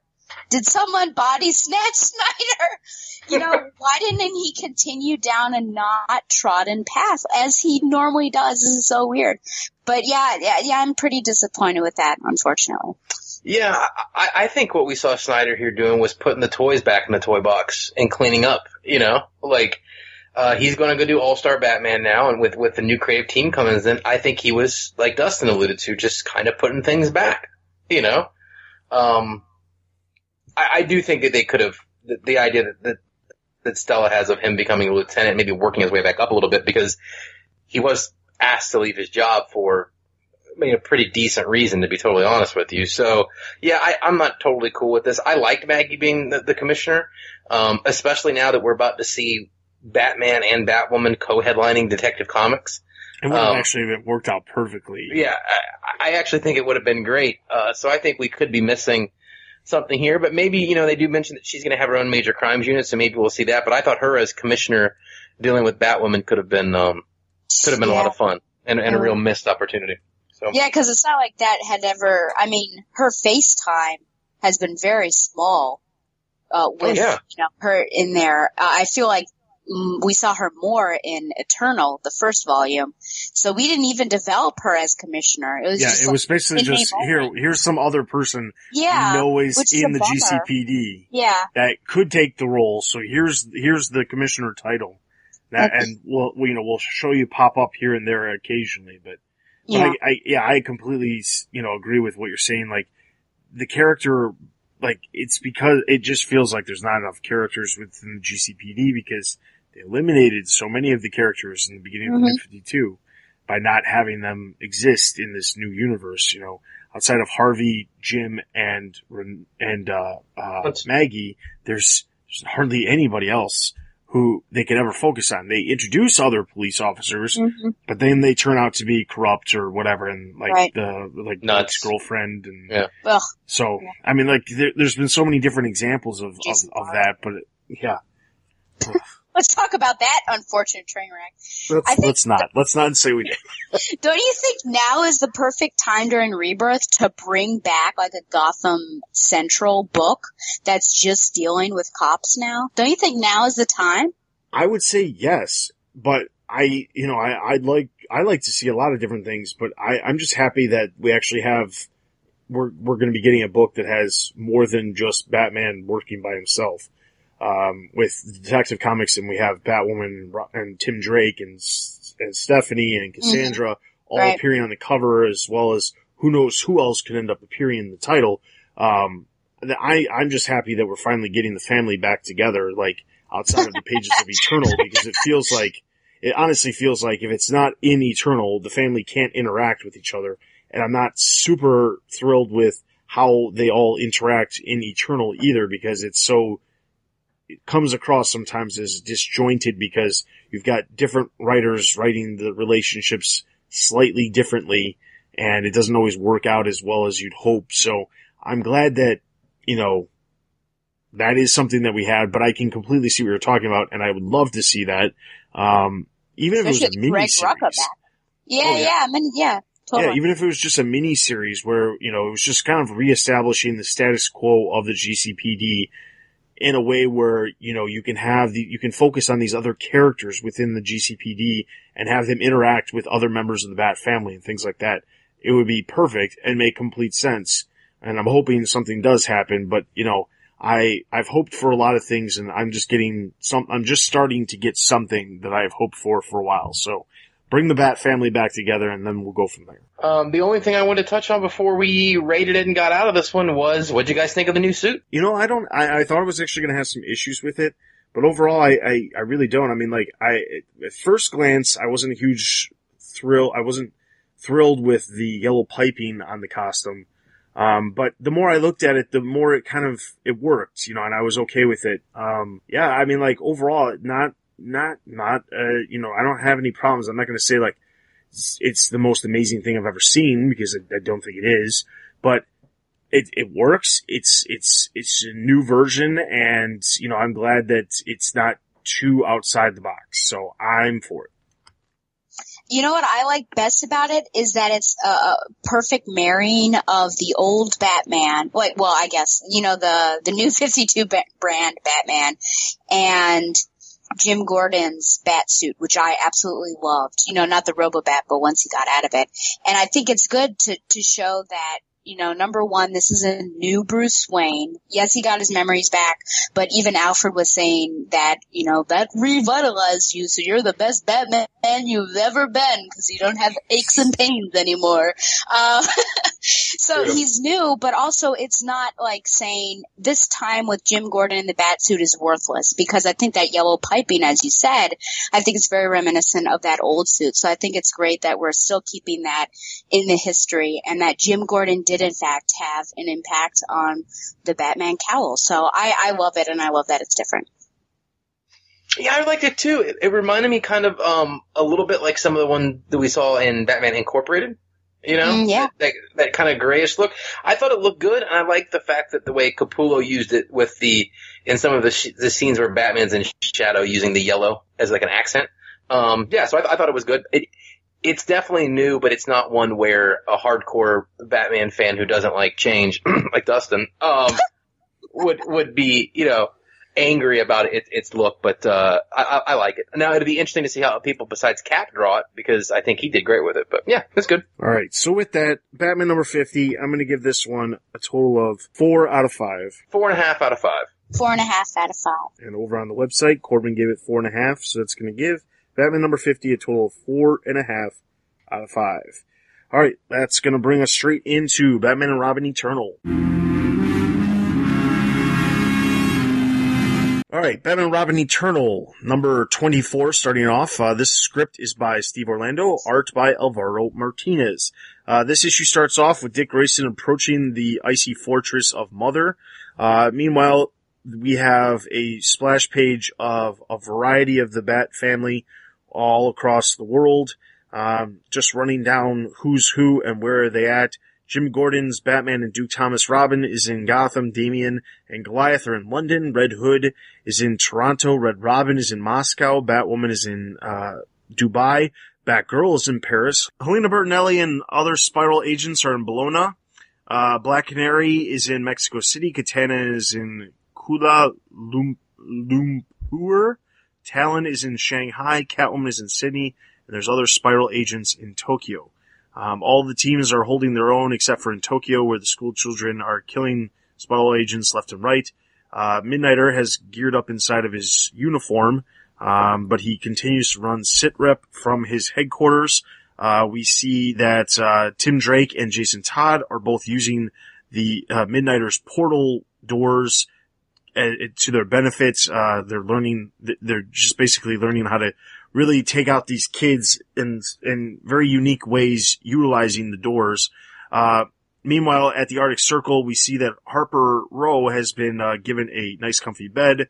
Mother brings her some sort of hot chocolate and says, "Oh, you know, everything's good here. You are one of my children." Blah blah blah. She turns on a screen and shows all of the fights happening all across the uh, the world.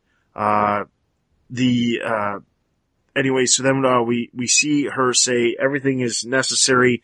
Um, you know, this is the world that we live in. Um, we then see um, a bunch of fighter jets take off, or not fighter jets, some sort of planes take out, take off from the uh, from the headquarters of Mother. Uh, Dick Grayson, who's on his snowmobile, he says, "Okay, um, attention everybody, we've got air support coming in." Um, as that happens, another plane approaches and Azrael appears. Um, Azrael and Dick Grayson start fighting back and forth. Uh, meanwhile, we have Mother explain more about the orphans and the, the reason behind everything. Uh, we see a number of people fighting. We, we see the Bat family fighting all across the world yet again on another page. Um, we see that uh, Midnighter has decided that uh, Stephanie Brown is the best person to send to Tokyo since the orphans are taking out the Spyral agents, um, and uh, she needs to go there and basically rescue Tokyo um, instead of Midnighter himself, which I thought was kind of interesting. But there's a nice little sequence of her easily taking down an orphan, um, explaining that strength isn't everything, and uh, she's utilizing her skills that she was taught from Catwoman and uh, the other characters in the pages of Catwoman. Um, we then see Mother lead Harper Row um, into a room where Cassandra Cain is is uh, harnessed up and strapped to some sort of rope from hanging from the ceiling, and she gives her a nice little giant knife slash sword thing and says, "Okay, it's time to make your life your own. Cut ties." Next up, deep cuts. So then we get into issue number twenty-five. Uh, which is also written by Steve Orlando. This time the art is done by Javier Pina and Goran Sudzuka. Uh, this time we see, uh, Midnighter telling everybody, uh, that Crane, Scarecrow that is, uh, still needs some time to, uh, finish the toxin. Um, but it doesn't look good as, uh, the team is starting to struggle with their various areas across the world. As this is all happening, we see Dick Grayson fighting with Azrael. Azrael is there to kill Mother, but Dick Grayson says, nope, you can't kill Mother. It's a bad idea. Um, he says, no, she took my life and I'm going to take her life. Dick explains, nope, no one dies. The reality of it is if you kill, you're doing exactly what she wants. Uh, so she wins if you kill. He explains, okay, fine. So how exactly am I supposed to do this if that's not it? Uh, we then see Harper explain to Mother that there's no way that she could kill Cassandra. She is not that type of person. Uh, she, Mother is kind of uh, upset about this. She then explains uh, she has footage actually of uh, Cassandra killing Harper's mother and says, nope, this is exactly what needs to happen. Meanwhile, Cassandra's very sad about the entire situation.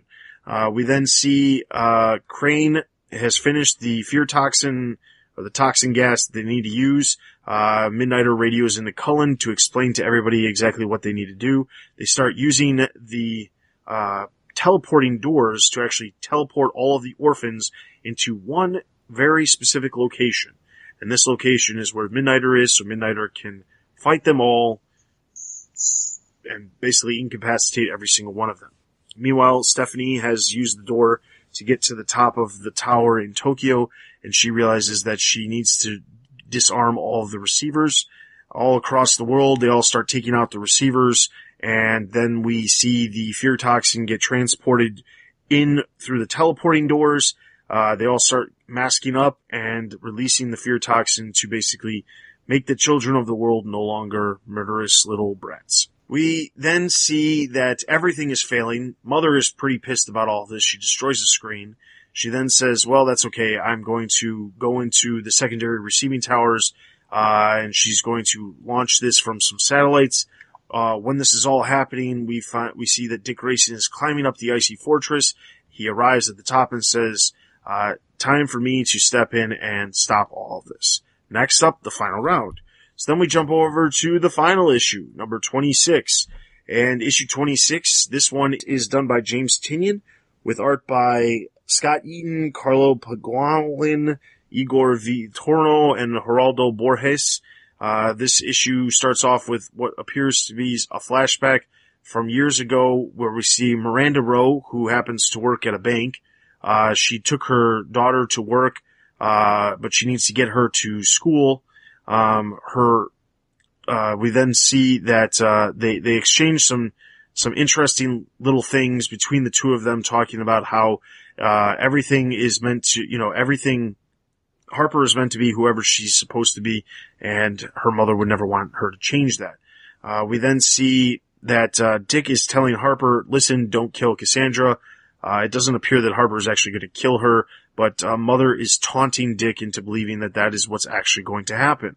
Um, we then see um, uh, Cassandra exchange some words and says, "You know, just kill me, get it over with, do it." Uh, and that's not the case at all because what ends up happening is Harper takes the, the knife that was given to her by mother, throws it into some sort of ichthys power cord thing, and then the, the uh, a warning sign comes across the screen saying power interruption, everything turns red. Um, she, mother tries to get the generators to back up, uh, to, to get everything going to the way it's supposed to be, but uh, Cassandra decide, or not Cassandra, Harper decides to go after Mother. Uh, goes after her over a multitude of pages explaining, you don't know me, you don't know who I am, you don't know anything about me. The reality is that if you were a real mother, you would not want me to be a certain way. You would want me to be however I'm supposed to be. Uh, mother ends up pulling out a pistol, tries to shoot her. Cassandra jumps in the way, um, and basically in the process, um, gets shot in the arm. Uh, we then see that the Somnus connection has failed. Uh, Mother is pretty ticked about this, and she's trying to figure out how it happened, and it turned out Azrael is destroying the satellite at the Icy Fortress. Meanwhile, finally, all of the uh, members of the Bat family are ha- finally getting the upper hand across the world. Uh, when all they all trans they all teleport into the actual um, the icy base as well, uh, Spoiler shows up, gives a giant taser gun um, to Harper, and Harper, Cass, and Steph decide that they're going to start going at it. As Mother basically explains that uh, this is not how it ends. Uh, she's going to restart everything, and she'll she'll re re she'll readjust her plans, and she'll reattack in a couple years. She sets off some sort of device um, that reveals that uh, her icy lair is actually sitting on top of a volcano. Don't know how that's possible, but it is in this comic. Um, and uh, Harper appears that she's going to go kill Mother, uh, and Dick explains, "No, don't do it, don't do it." Um, as she attempts to go do it, she just basically does a bunch of uh, martial arts type things, and uh, in the process, she actually ends up getting stabbed but it's not by anybody that you would expect. It's by none other than David Cain, the original orphan. Um, he stabs Mother through the chest with a sword, and he apologizes to Cassandra and says, "You deserved, uh, you deserve better than me. I'm really sorry." He takes Mother's body and they dive into the volcano. Uh, we then see the all the Bat family decide that they need to get out. They take the orphans uh, out of the uh, the fortress as well as the, the as it can as it starts to collapse. Uh, we see that they have all gone out safely, and uh, the Robins all work together to finish it. One month later, which takes place after the events of Batman number 50 and Robin War, uh, this we see uh, Harper at the cemetery looking at her mother's gravestone. When Batman appears, uh, she explains to Batman, "You could have told me." Um, he says, "I didn't want you to think that you were forced into something that you needed to be. Um, she says, well, you could have at least said something when I started dressing up and actually fighting crime. Uh, she then informs Batman that somehow the Gotham Technical Institute has given her a scholarship from what appears to be the Wayne Scholarship, Um, and she's going to be attending college and hanging up the, uh, Bluebird tights for the time being. Um, she says, uh, she's going to get her bachelor's and then she'll be able to find Batman no problem. Then Cassandra appears out of a tree after uh, Harper leaves. Batman tells her, "You can find your own path. You're not. There's no need for you to stay here. You could be like Harper, and uh, you could leave and live your own life." She says no. She wants to stay and help, and she will now be called Orphan. Um, he says, "Let's get started." Meanwhile, he links up with Dick Grayson, who's seems to be across town. Um, they find out that there's a bank robbery in progress when Damian, Tim, and Jason all appear, and the five of them go to save the day yet again. Dealing with issues, okay, so here, here's the thing. I, I don't want to really want to beat around the bush. I wasn't a huge fan of the way this, this one ended, the series ended in general. Um, and I don't have a whole lot of really great things to say because it really feels like there was a couple of, there was a couple too many coincidences in these last couple issues that just happened to wrap everything up. Um, the fact that Mother's base um, was is, an ice fortress, yet sits on top of a volcano, I have the hardest time comprehending. Um, but on top of that, the other thing that I had a problem with is, you know, Mother gets killed. Okay, fine. She gets stabbed by David Cain, but it was shown that David Cain was the the base opened up and he fell out through what appeared to be like a hole similar to in Game of Thrones, the the hole that they put people through. Oh gosh, Um. You know what I'm talking about? Yeah, sky hole or whatever it's called. yeah. Uh, that's what it appeared to be in that issue, but suddenly he didn't, he didn't fall through the sky. Nothing happened. He didn't fall into the volcano that it sits on top of. He just fell into nothingness and was able to reappear in order to stab her and then dive into the volcano. Um, here, here's the, here's my main concern with this Batman Robin Eternal. You know, comparing this to Batman Eternal, which in some ways is not really what we should do because there are two different stories, but I just don't feel like there's any weight to this story. Like, yes, it was great to see all the Robins working together. It was great to see all the, you know, the Bat family and all the sidekicks and all the partners and allies of the Bat family all working together to basically stop Mother. But I really just didn't feel like the weight was there to really feel like it had any sort of effect. Yes, Mother came across as this horrible person.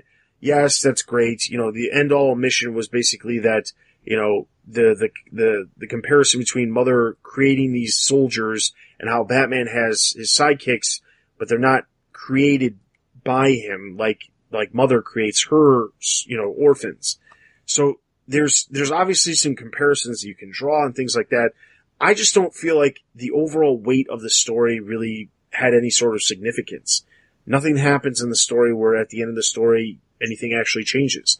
And I thought it was really super as much as I love editor's notes, I really find it annoying when oh. editor's note says, hey, this takes place after these other events, but these other events don't have any sort of impact on this at all. Um, Don't overthink it. That's what they're saying, by the way. yeah, I, I, that's, ex- yeah, okay, fine. That's exactly what they're saying. But like, in my mind, I'm just sitting here thinking, if you look at Robin War, there's no sort of like, they all want to work together like they are doing here in the pages of this story. Yet, Robin War, they're split down the middle, you know, during the Robin War as to what side of the fence they are on when it comes to, you know, what's happening in Robin War. So, for me, it just comes across as a weird way of wrapping it up so perfectly. You know, I don't have an issue with some of the other things that happen, like Harper deciding she's going to hang up the, the tights for a while, Cassandra taking the name of Orphan. I can chalk that up to, well, she can't be Batgirl in this storyline. That doesn't make any sense. Um, so I guess I, you know, I don't want to sit here and dwell on this for forever because there is a lot of like nitpick things here and there, but like, what was your guys' feel on the story? Do you feel like it had weight? Do you feel like it ended in a way where you feel like, you know, spent 26 issues for a reason? No. Short answer? Um, uh, no, not really. I mean, I'm glad Cass is back. You know, I think, I think that if you ask me in five years, but Batman and Robin Eternal, I think the only response I'll have is, oh yeah, it's when Cass came back. You know, like, the story was kind of unremarkable. The fact that at the end we do it very much, okay, read this, and then Robin War happened, and then, I don't know. the whole thing just kind of, I don't know. I, I- don't know what the point of this book was. You don't need a 26 issue story to bring Cass back, so that wasn't necessary. Um, this, this suit, this whole story kind of feels like, um, a hollow suit to me. So I am, I am, uh, I'm glad it's over, Mm. um, to be quite honest. Yeah, as I, you know, as I was reading the last page, it's funny you bring this topic up because I was sort of reflecting on how far it came and, and comparing it to the, the previous one where I, I think you're absolutely right, Dustin, that they're two different stories. So it's unfair to compare them, but I think the storytelling we can certainly compare. And I felt like there were so, there were different mysteries that, you know, built up and, and some turned out okay and some didn't you know, in the previous iteration, but I felt like, you know, the stakes were pretty high. Like it was clearly going to affect some things. And we were all wondering, like everything was pretty mysterious. But once the mother was, like everything seemed pretty out in the open, I would say halfway through this series, and you were just almost waiting for it to go. Um, well, to finish, I mean. I, I think the greatest mystery was about Batman, right? We're coming in, like he betrayed us, he did something terrible, and you're wondering what this is, and then it turned out to be like really not that bad. Like he made a mistake, but it's not like he, he killed anybody or, you know, his whole history was changed. And I think that was, that was sort of the, it was, it was a bummer that Bat didn't change anything. Not necessarily that I want Batman to kill anyone. We're not in the Batman versus Superman universe, but, um, Wow. sorry. Wow. She went there. She went there. Um, that was Throw that one in. Uh, but you know, I kind of wanted it to, you know, affect something. However, you know, on the other hand, I am one of the people who complains that after every event, the Batman and his family relationship always seems to change and like they break up and then they come back together and then they break up and come back together. But, you know, the mother, I, I think that was really unclear as to why, you know, we debated, we talked about why did she turn, why did she decide to make orphans of other people? And she even in her backstory talks about, you know, she got vengeance for them, but she, she pitied those people, but still there's no connection of like, you know, vengeance versus you're doing the same thing that happened to you. Like it, it's all seemed very scattered. Um, so I, I don't think there were any stakes necessarily, except potentially having one person of the group be like a mole or a seed, which would have been really interesting to be like, ha ha ha, this person has been among you all along and she's actually evil. But it, it didn't turn out that way, um, which is either good or bad depending on how shocking you want the story. Um, and, you know, really the best part of it is that we had so many characters come together for the duration of the, of the story, brought back people that we really liked, aka Cass Cain, and now, you know, made them a part of the universe. But some really weird things happened that don't make sense. Um, like, uh, David Cain somehow surviving his throat being slashed. Uh, and Azrael, I think, was the, the biggest bummer because that had a, like, the character had such potential, but, but they didn't do too well. So, not many stakes, and it didn't turn out as well. And it's funny because we were so hopeful, right? We thought, oh, it's going to be half of the amount of issues as the other ones. It should be much better. But I think overall it, it wasn't as good as the previous one. I think hands down it wasn't nearly, I don't think it was as good as the other one. And I think the problem is like, even with the other one being longer than we would have wished it was long, you know, it was longer than we wanted it to be, um, in the end because of how many, how much filler there really felt like there was. But like this one, even being half the size, it still feels like there was stuff that they could have cut out. They didn't necessarily need to have it, have it. Um, you know, I think they did a better job as a whole, you know, between the logistics of this one compared to the last one, but I still think the art stuff left a lot to be desired when it comes to the art. Uh, Tony Daniel ended up doing three issues and the preview issue out of the entire one. He was the artist that they advertised as the main artist connected to the series. So there was some, there's a problem with that. Um, but outside of that, the, I guess the last thing I want to talk about is in general, uh, just, this is not ratings for the individual issues, but if you had to rate the entire series, what would you give this entire series compared to the previous series? I, think I would probably give Eternal one now, kind of looking back on it, like three out of five. Um, Eternal one was good at the end, good at the beginning, and messy in the middle. Eternal wasn't the first comic book story or novel, for that matter, that was good and had a good start and a good end and got messy in the middle. So I can forgive Eternal. It got to where it needed to. And at the end, it told a, a decent story. My only real downgrade there is what happens in the middle. Uh, I think that this one, um, it started off okay, but then it just went to hell in a handbasket. This is borderline nonsense by the time it's all said and done. Um, I would give this overall like a one and a half probably. I mean, to me, it was the last couple months was if we weren't doing it for this show, I don't think I would have read it anymore. I mean, and that's when the story's lost you when you literally don't care what happens next. So yeah, I would say maybe maybe three and a half for Eternal. Looking back on it, um, I have pretty fond memories. I do remember there was some muddy in the middle, and this supernatural plot from the first one got a lot of whack. But uh, this one just wasn't very good by the end. Yeah, I would say Eternal uh, was probably a 3.5. Um, and I think that it's a supernatural element. It was always that one, and just yeah. going months potentially or issues at a time, losing track of stories, which was an issue. And I think overall, well, yeah, know, I think mostly because everything was so tied together that this Eternal Volume 2 did a, a better job of that. Um, though, you know, some of the team ups that I guess took the place of that. But this one, um, story wise and, and bringing in characters and, and not dealing with them well, I would say, uh, 2.5 to 3. Well, for the first one, I, you know, the one thing I, I, you know, was very adamant about enjoying out of the first volume was I enjoyed the inclusion of so many of the Bat family characters because at the time there that wasn't happening in any other books. So to have Batman Eternal actually bring a lot of these characters together and have them interacting when we weren't seeing that happen in any of the titles. I mean, occasionally you'd see like Dick Grayson pop up in Batgirl or you'd see, uh, you know, Red Hood pop up in Teen Titans or whatever. Like it happened occasionally, but it didn't happen very often. And that's because of what was happening with Death of the Family, um, and, you know, what Snyder was doing in his book. Um, so Eternal for me was, it was great because I was seeing all those characters and that's the kind of stuff I love. You know, I love No Man's Land. You know, I love seeing so many of the characters from the universe interacting with each other it's one of the things that like I love about the Batman universe is that the universe itself is so like thick with you know characters that it uh, you know you could you you could spend days and or not days but months and months and months telling stories about the variety of characters within the universe without having to tell the same story or a story about the same character over and over again. So with Eternal, the first volume, I loved that aspect.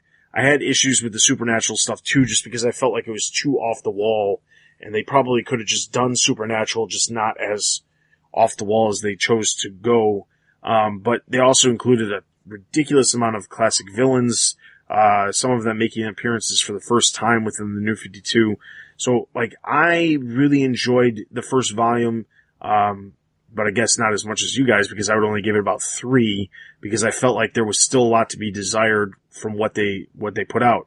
Uh, this time around with this Eternal, like, yes, I, I understand the initial announcements, you know, when they announced this back at Comic Con last year, it was supposed to be a celebration of the Robins, you know, and to a degree, you know, Tim, Jason, and Dick interacted well with each other for the good majority of the series. Um, you know, there was times where the characterization didn't make a whole lot of sense. Still don't have any sort of resolution as to why Tim Drake has his parents held up in some place and he knows all about it and they never really, you know, wrap that part of it up. I think Rebirth's um, going to take care of that. Uh, I'm hoping to just re, you know, basically like Tim Drake, New 52, poof, you're gone. Um, but, uh, but, but the, the basic gist is like, Damian appeared towards the end. Okay, like his interactions, they worked well. I don't know why they needed to hold him back from being in the series for so long. Um, but, you know, as a celebration of the Robins, it was great to have a lot of the, the, the Robins working together, but I felt like they left out a lot of other characters that probably should have still been involved in some way. Um, in some way because Batman wasn't, you know, a huge focus of the story. I felt like the family probably should have been a little bit more of a focus than even the previous volume, but it, it, it wasn't. It was really just focused on a very select group of characters rather than, you know, everybody. And then they just decided to, at the very end, slam everybody in at once. Um, all of that being said, um, I did not enjoy this, this one. I didn't feel like it had the weight. The payoff at the end did not feel like it was really something to really look forward to after 26 issues. Um, so for this one, I'm only going to, for the series for volume two, I'm only going to give about two. Um, the plus side is I don't see another volume of Eternal as much you know, I can remember distinctly us talking about, do we want to see a second volume of Eternal, um, after the first volume ended and we said, yes, you know, it'd be great to see a second volume. You know, what do we want to see? And we talked about, oh, it would be nice if they went bi-weekly or cut the number of issues.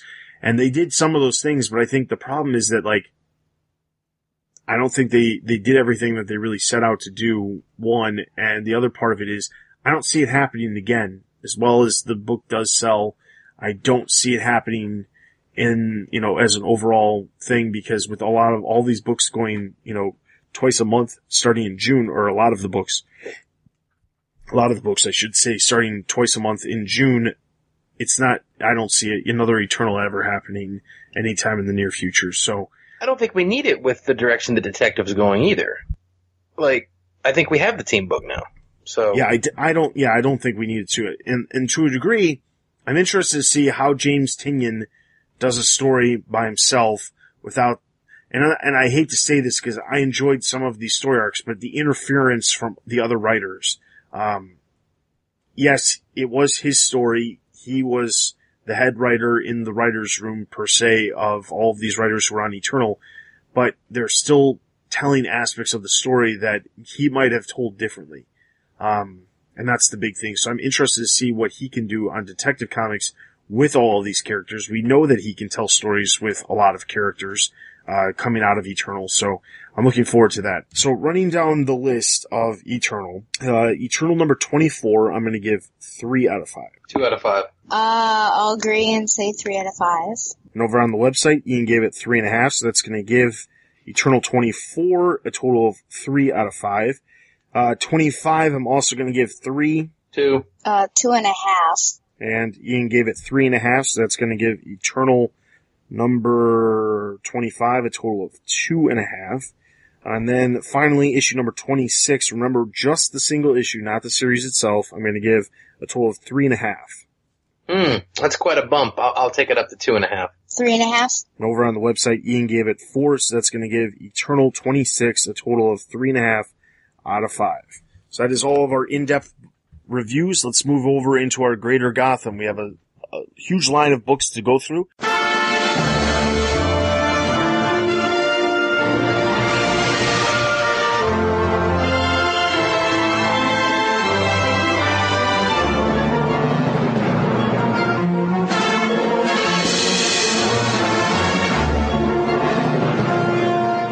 So first up, uh, on March 16th, we have Robin, son of Batman number 10. Damian heads to Al Ghul Island to deal with an intruder while Maya is kidnapped by Talia Al Ghul, who believes that Maya has betrayed her son. This one was reviewed by Ryan. He gave it three and a half out of five. I'm going to give this one a neutral. Neutral. Neutral. Next, Poison Ivy, Cycle of Life and Death, number three. A dangerous and mysterious creature is killing off scientists at the Gotham Botanical Garden, and Poison Ivy is in the thick of the drama. This one was reviewed by Jerry. He gave it three and a half out of five. I'm going to give this one a thumbs up. Thumbs up. Thumbs up. Titans Hunt number six. The connection from the Titans to Mr. Twister is revealed and we see the continuing fight of Nightwing, Donna Troy, and Garth with Mammoth, who is Twister's beast. This one was reviewed by Jim. He gave it four and a half out of five. I'm going to give this one a thumbs up. Neutral. I've not read this to uh, spare myself the pain, so I'll give it a neutral. And then fine, uh, next we have Injustice Gods Among Us, year five, number six. Bizarro, with some help from the Trickster, is still trying to figure out his place in the world and decides to go rescue Hawkgirl from Solomon Grundy. During an all-out brawl on the highway, Superman comes face to face with his grammatically challenged clone. This one was viewed by Bill. He gave it three out of five. I'm going to give this one a neutral. Neutral. Neutral. And the DC Universe Spotlight book uh, that we had for March 16th was Black Canary number 9. We flash back to the more simple days of the band as they get a gig to play in front of some of Gotham's worst criminals. So then moving over to March 23rd, we have for TBU books, we have Grayson number 18. Dick and Tiger attempt to save Helena from an attack, but Helena ends up getting injured and her body becomes the new host body for Otto Netz. This one was reviewed by Corbin. He gave it three out of five. I'm going to give this one a neutral. Neutral. Neutral. We are Robin number 10. As the violence of Smiley and his gang rises, the Robin movement begins to grow again and our main Robins may have to put on their masks again to help take down the Jokers. This one was reviewed by Bill. He gave it a total of three and a half out of five. I'm going to give this one a neutral. Thumbs down. Thumbs down. Harley Quinn number 26. Harley returns to Coney Island after breaking Mason out of jail. She has no idea what new adventures await her in the safe confines of her home. This one was reviewed by Jerry. He gave it three and a half out of five. I'm going to give this one a neutral. Thumbs up. Neutral. Teen Titans number 18. The story into Wonder, Wonder Girl's past continues.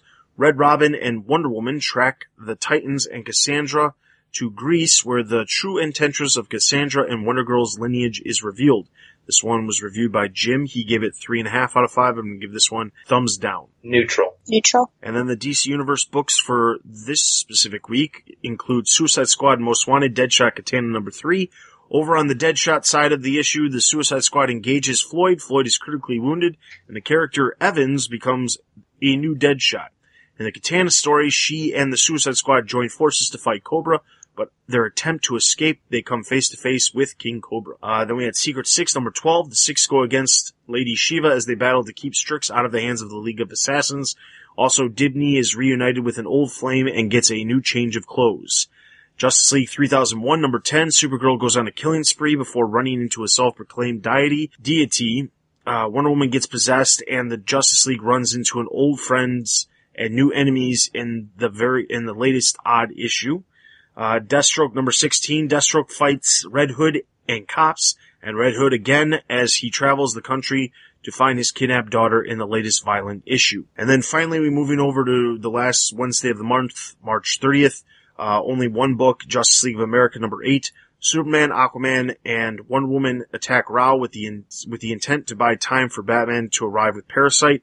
Although the team takes down Rao, it ultimately costs Superman his life. This one was reviewed by Tyler. He gave it two and a half out of five. I'm going to give this one a neutral. Thumbs up. Neutral. Right. So that is all of our books for Greater Gotham. Be sure to check out all of those reviews over on the website. There are tons of reviews, like I say, every single time that posted up on the website uh, every single week. So be sure to check those out. Uh, also, if you are interested in reviewing comics, we're starting, we're going to be starting to set up our schedule for Rebirth. So if you are interested in any of those Rebirth titles and want to get in on the ground floor with the DC or with the TBU books for DC Rebirth, uh, be sure to send us an email at tbu at thebatmanuniverse.net. With that, we're going to get straight into our bat signal.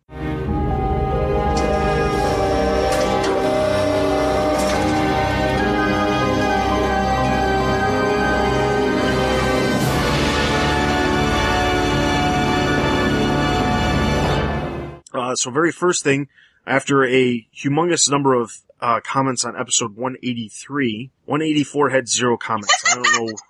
We let them down. We let it happens every t- it happens every time we get What do one we do? episode a month. We get we get one episode per month that has a ridiculous amount of comments, and then we have one that has zero.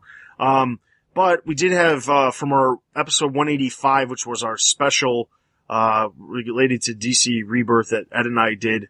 Uh, we do have a couple comments. So first up, Evan says, I'm finally excited about Rebirth. After following the books through this podcast and written reviews, I will actually be reading Detective Comics monthly as long as it's good. From looking closely at the image of Tim on the cover, he's still going by Red Robin. There are two R's, but just the fact that he's working with Bruce, something he hasn't done, hasn't really done for five years is exciting. Question though, as this is not a reboot as far as origins go, which origin story do you think they will be referencing for Tim, if they are to reference one at all? Uh, the choices obviously would be the A, Lonely Place of Dying, B, Terrible Scott Lobdell Origin number one and Teen Titans number zero, That's- or C, Terrible Scott Lobdell Origin number two and Secret Origins number three. Um, I think, I don't think there's a question that I think all of us would choose choice A, Lonely Place of Dying, as that is the only origin in my mind that should exist That- Tim Drake. this is one of the ones that I, I do hope Rebirth. Seriously, there's not an option here. Just, just to go back to the one that's awesome and, and dump the two that are terrible. I, I I know that the reason why Evan you pointed out the he's still going by Red Robin is because when I initially saw the uh, the his costume, I immediately said, "Oh, he's going back to being Robin." Yeah, I didn't catch the second R either. I didn't. Yeah, I didn't catch the second R because I wasn't looking at the uh, image that close. Also, because the image hadn't been released yet, so that's the other issue. Next up, Michael says, "What's missing is Alfred's hand," and then Evan replied, "Alfred's hand rebirth number one coming April first, 2016." Don't don't joke about stuff like that. That's that, that that'll be a special. DiDio will write it. I don't, you know, we don't know anything about how Alfred's going to potentially get his hand back or not get his hand back. Magic. Leave it at that. Um, next, Ian said, very nice commentary. I'm pretty excited for all the Batman Universe titles and Wonder Woman. I think we're all in agreement with those. Uh, the Wonder Woman thing, I think I, I am tempted to actually start reading Wonder Woman, I'm going knowing to. that one, Greg Rucka is going to be on it, but two, I feel like there's going to be a lot more focus on Wonder Woman now that, uh, honestly, Wonder Woman was a huge success in my mind for the Batman vs Superman movie. So I'm glad that they're they're putting a lot of focus on the title. Not that they haven't in the past, because I think Azzarello did a good job uh, from Very what good. I've read and stuff like that. But um, it's good to see that they're still you know putting effort on that book as well. Well, and and Rucka, dude, Rucka on Wonder Woman. You kidding me? You got to read it. You know, there's no way that Rucka comes back to DC and does Rucka, then does Wonder Woman. It's bad. No chance. Very true. All right. And finally, Doug says another great podcast. Although I miss Stella, it appears that Tim Drake is going to still be Red Robin after Rebirth. Why do you all think that he's going back to the standard Robin color, color scheme? Second, I like what the creative team is going to be doing on Wonder Woman with one issue a month being a current continuity story and the other issue being a year one. I personally think it would be interesting if the other twice monthly books did a similar thing. Maybe one issue a month being a continuity story and the other one being a year one or even an Elseworld story. Your thoughts? Lastly, I noticed Brian Azzarello was absent from any creative teams that were announced. Is he done with DC following Dark Knight 3 or do you think he might be on one of those unannounced or be part of one of those unannounced creative teams? Again, great podcast and keep up the good work. Well, as far as uh, Red Robin, I think the reason they're going back to the old color scheme is because I don't really think the costume that that Tim has in the New Fifty Two has ever really been has ever really worked. It looks I mean, ridiculous. Just kind of, a, it was just basically like, what can we do that's different? They did it. It doesn't serve any sort of purpose, so why not get him back to the classic outfit or color scheme? That's that's my opinion. he, he looks like an ostrich in the new costume. It's stupid. oh gosh. Sorry, sorry. I was a little, little. Wait, it does. It looks ridiculous, doesn't it? I mean, as far as the you know the one Woman issue, I, I kind of talked about this a little bit earlier about you know what to do. Um, the other thing, the other option I see as you know, I don't know that it would be a good idea to have an Elseworld story that's not part of the continuity. Year one is still a continuity, still part of the continuity. It's just telling a story from a different time, so there, there's a difference there. Like I said, I don't know how they're going to break up a lot of these issues because I feel like, at least coming from Batman Eternal and seeing the art problems that that series has had, I feel like we're going to run into issues where, you know, I see that some of the art styles, some of the artists they've paired together, the art kind of flows together. I don't see David Finch and Mikel Janin's art flowing, you know, simultaneously at all. So I have a hard time comprehending how that's going to work out. Um, but at the same time, um, Elseworld stories I don't think would work. If it was a, a, a story set in the past, I think it would work. Another option would be, you know, and I'm not saying they have to do this right away because I know they have a direction for Detective Comics right now, but knowing that this is the book that's focusing on basically the Bat family, um, getting back to kind of like the 1970s Detective Comics issues where they told a bunch of stories from the Bat family. I think it would be cool if they got to the point where like if they had issues with the art, breaking it up, kind of like what they're doing in Gotham Academy right now with the yearbook stories where there's a couple stories per issue done by different artists. I think that Detective Comics, it could work if they told different stories by different, or from different, the same writer it could be, but different artists are doing the art for like, you know, here's a story about Batgirl, here's a story about Alfred, here's a story about Batwoman, here's a story about, you know, spoiler, like, th- I think that could be a cool way to do it too, since a lot of those characters that are being teamed up in that book are not going to be appearing in any other book. The other reason I think is a the, getting back to Tim Drake for a second, Tim Drake appearing in this book, You notice he's not in any other book though. So if he gets cut out of this book, he will not have a book anymore. That's he's not true. in Teen Titans anymore. He won't be part of Titans. And he's not Batman So- Beyond anymore. Yeah, so it, he won't be in any book if he gets cut out of this book. Well, that's easy enough to fix. Don't cut him out of the book. Exactly. And I don't see, I don't see Tingy cutting him out of the book anyway, um, especially if he gets him back to not be, you know, being more of that classic Tim Drake rather than the new 52 jerk face Tim Drake that he's been. So with that, that is everything as far as listener Q&As. I want to implore you to head over to the website and leave your comments for this episode. We'll be back in two weeks, uh, and obviously from the time you listen to this, you have about a week to leave your comments. So I implore you to leave your comments over on the website in the comment section for the podcast post. I also implore you to check out all the other news that we have related to movies, TV, merchandise, video games, and of course the comics. Also be sure to check us out on Facebook, Twitter, and YouTube for all the latest news and videos from the Batman universe. Also, I implore you to leave reviews on iTunes. Those are always greatly appreciated. And be sure to check out all of our other podcasts that we have to offer on the Batman universe. There's a new podcast posting every week, including next week we have a new episode from Batgirl to Oracle, which features Yeah, I've been promoting for maybe two or three months now that this this minority report was going to happen, and just an in-depth and detailed discussion on how well "quote unquote" minorities are being presented and represented in the different forms of media that we pay attention to, like TV, film, and comics, of course, because we, we love those. And it's finally been recorded. I even have a call-in show where actual authentic people come in and give their perspective because Donovan and I, who co-host, can only speak on behalf of two different groups. So we want to hear from, from people like you out there. And so it's finally been recorded. So I really think that this is potentially one of the most important episodes that BTO will put out there because it's real life and it's affecting us all and we really need to make it happen and push it forward. So look for that to uh, come out uh, within the next two weeks. All right. So with that, I have just remind been reminded in the back of my mind that I said we're going to be back in two weeks.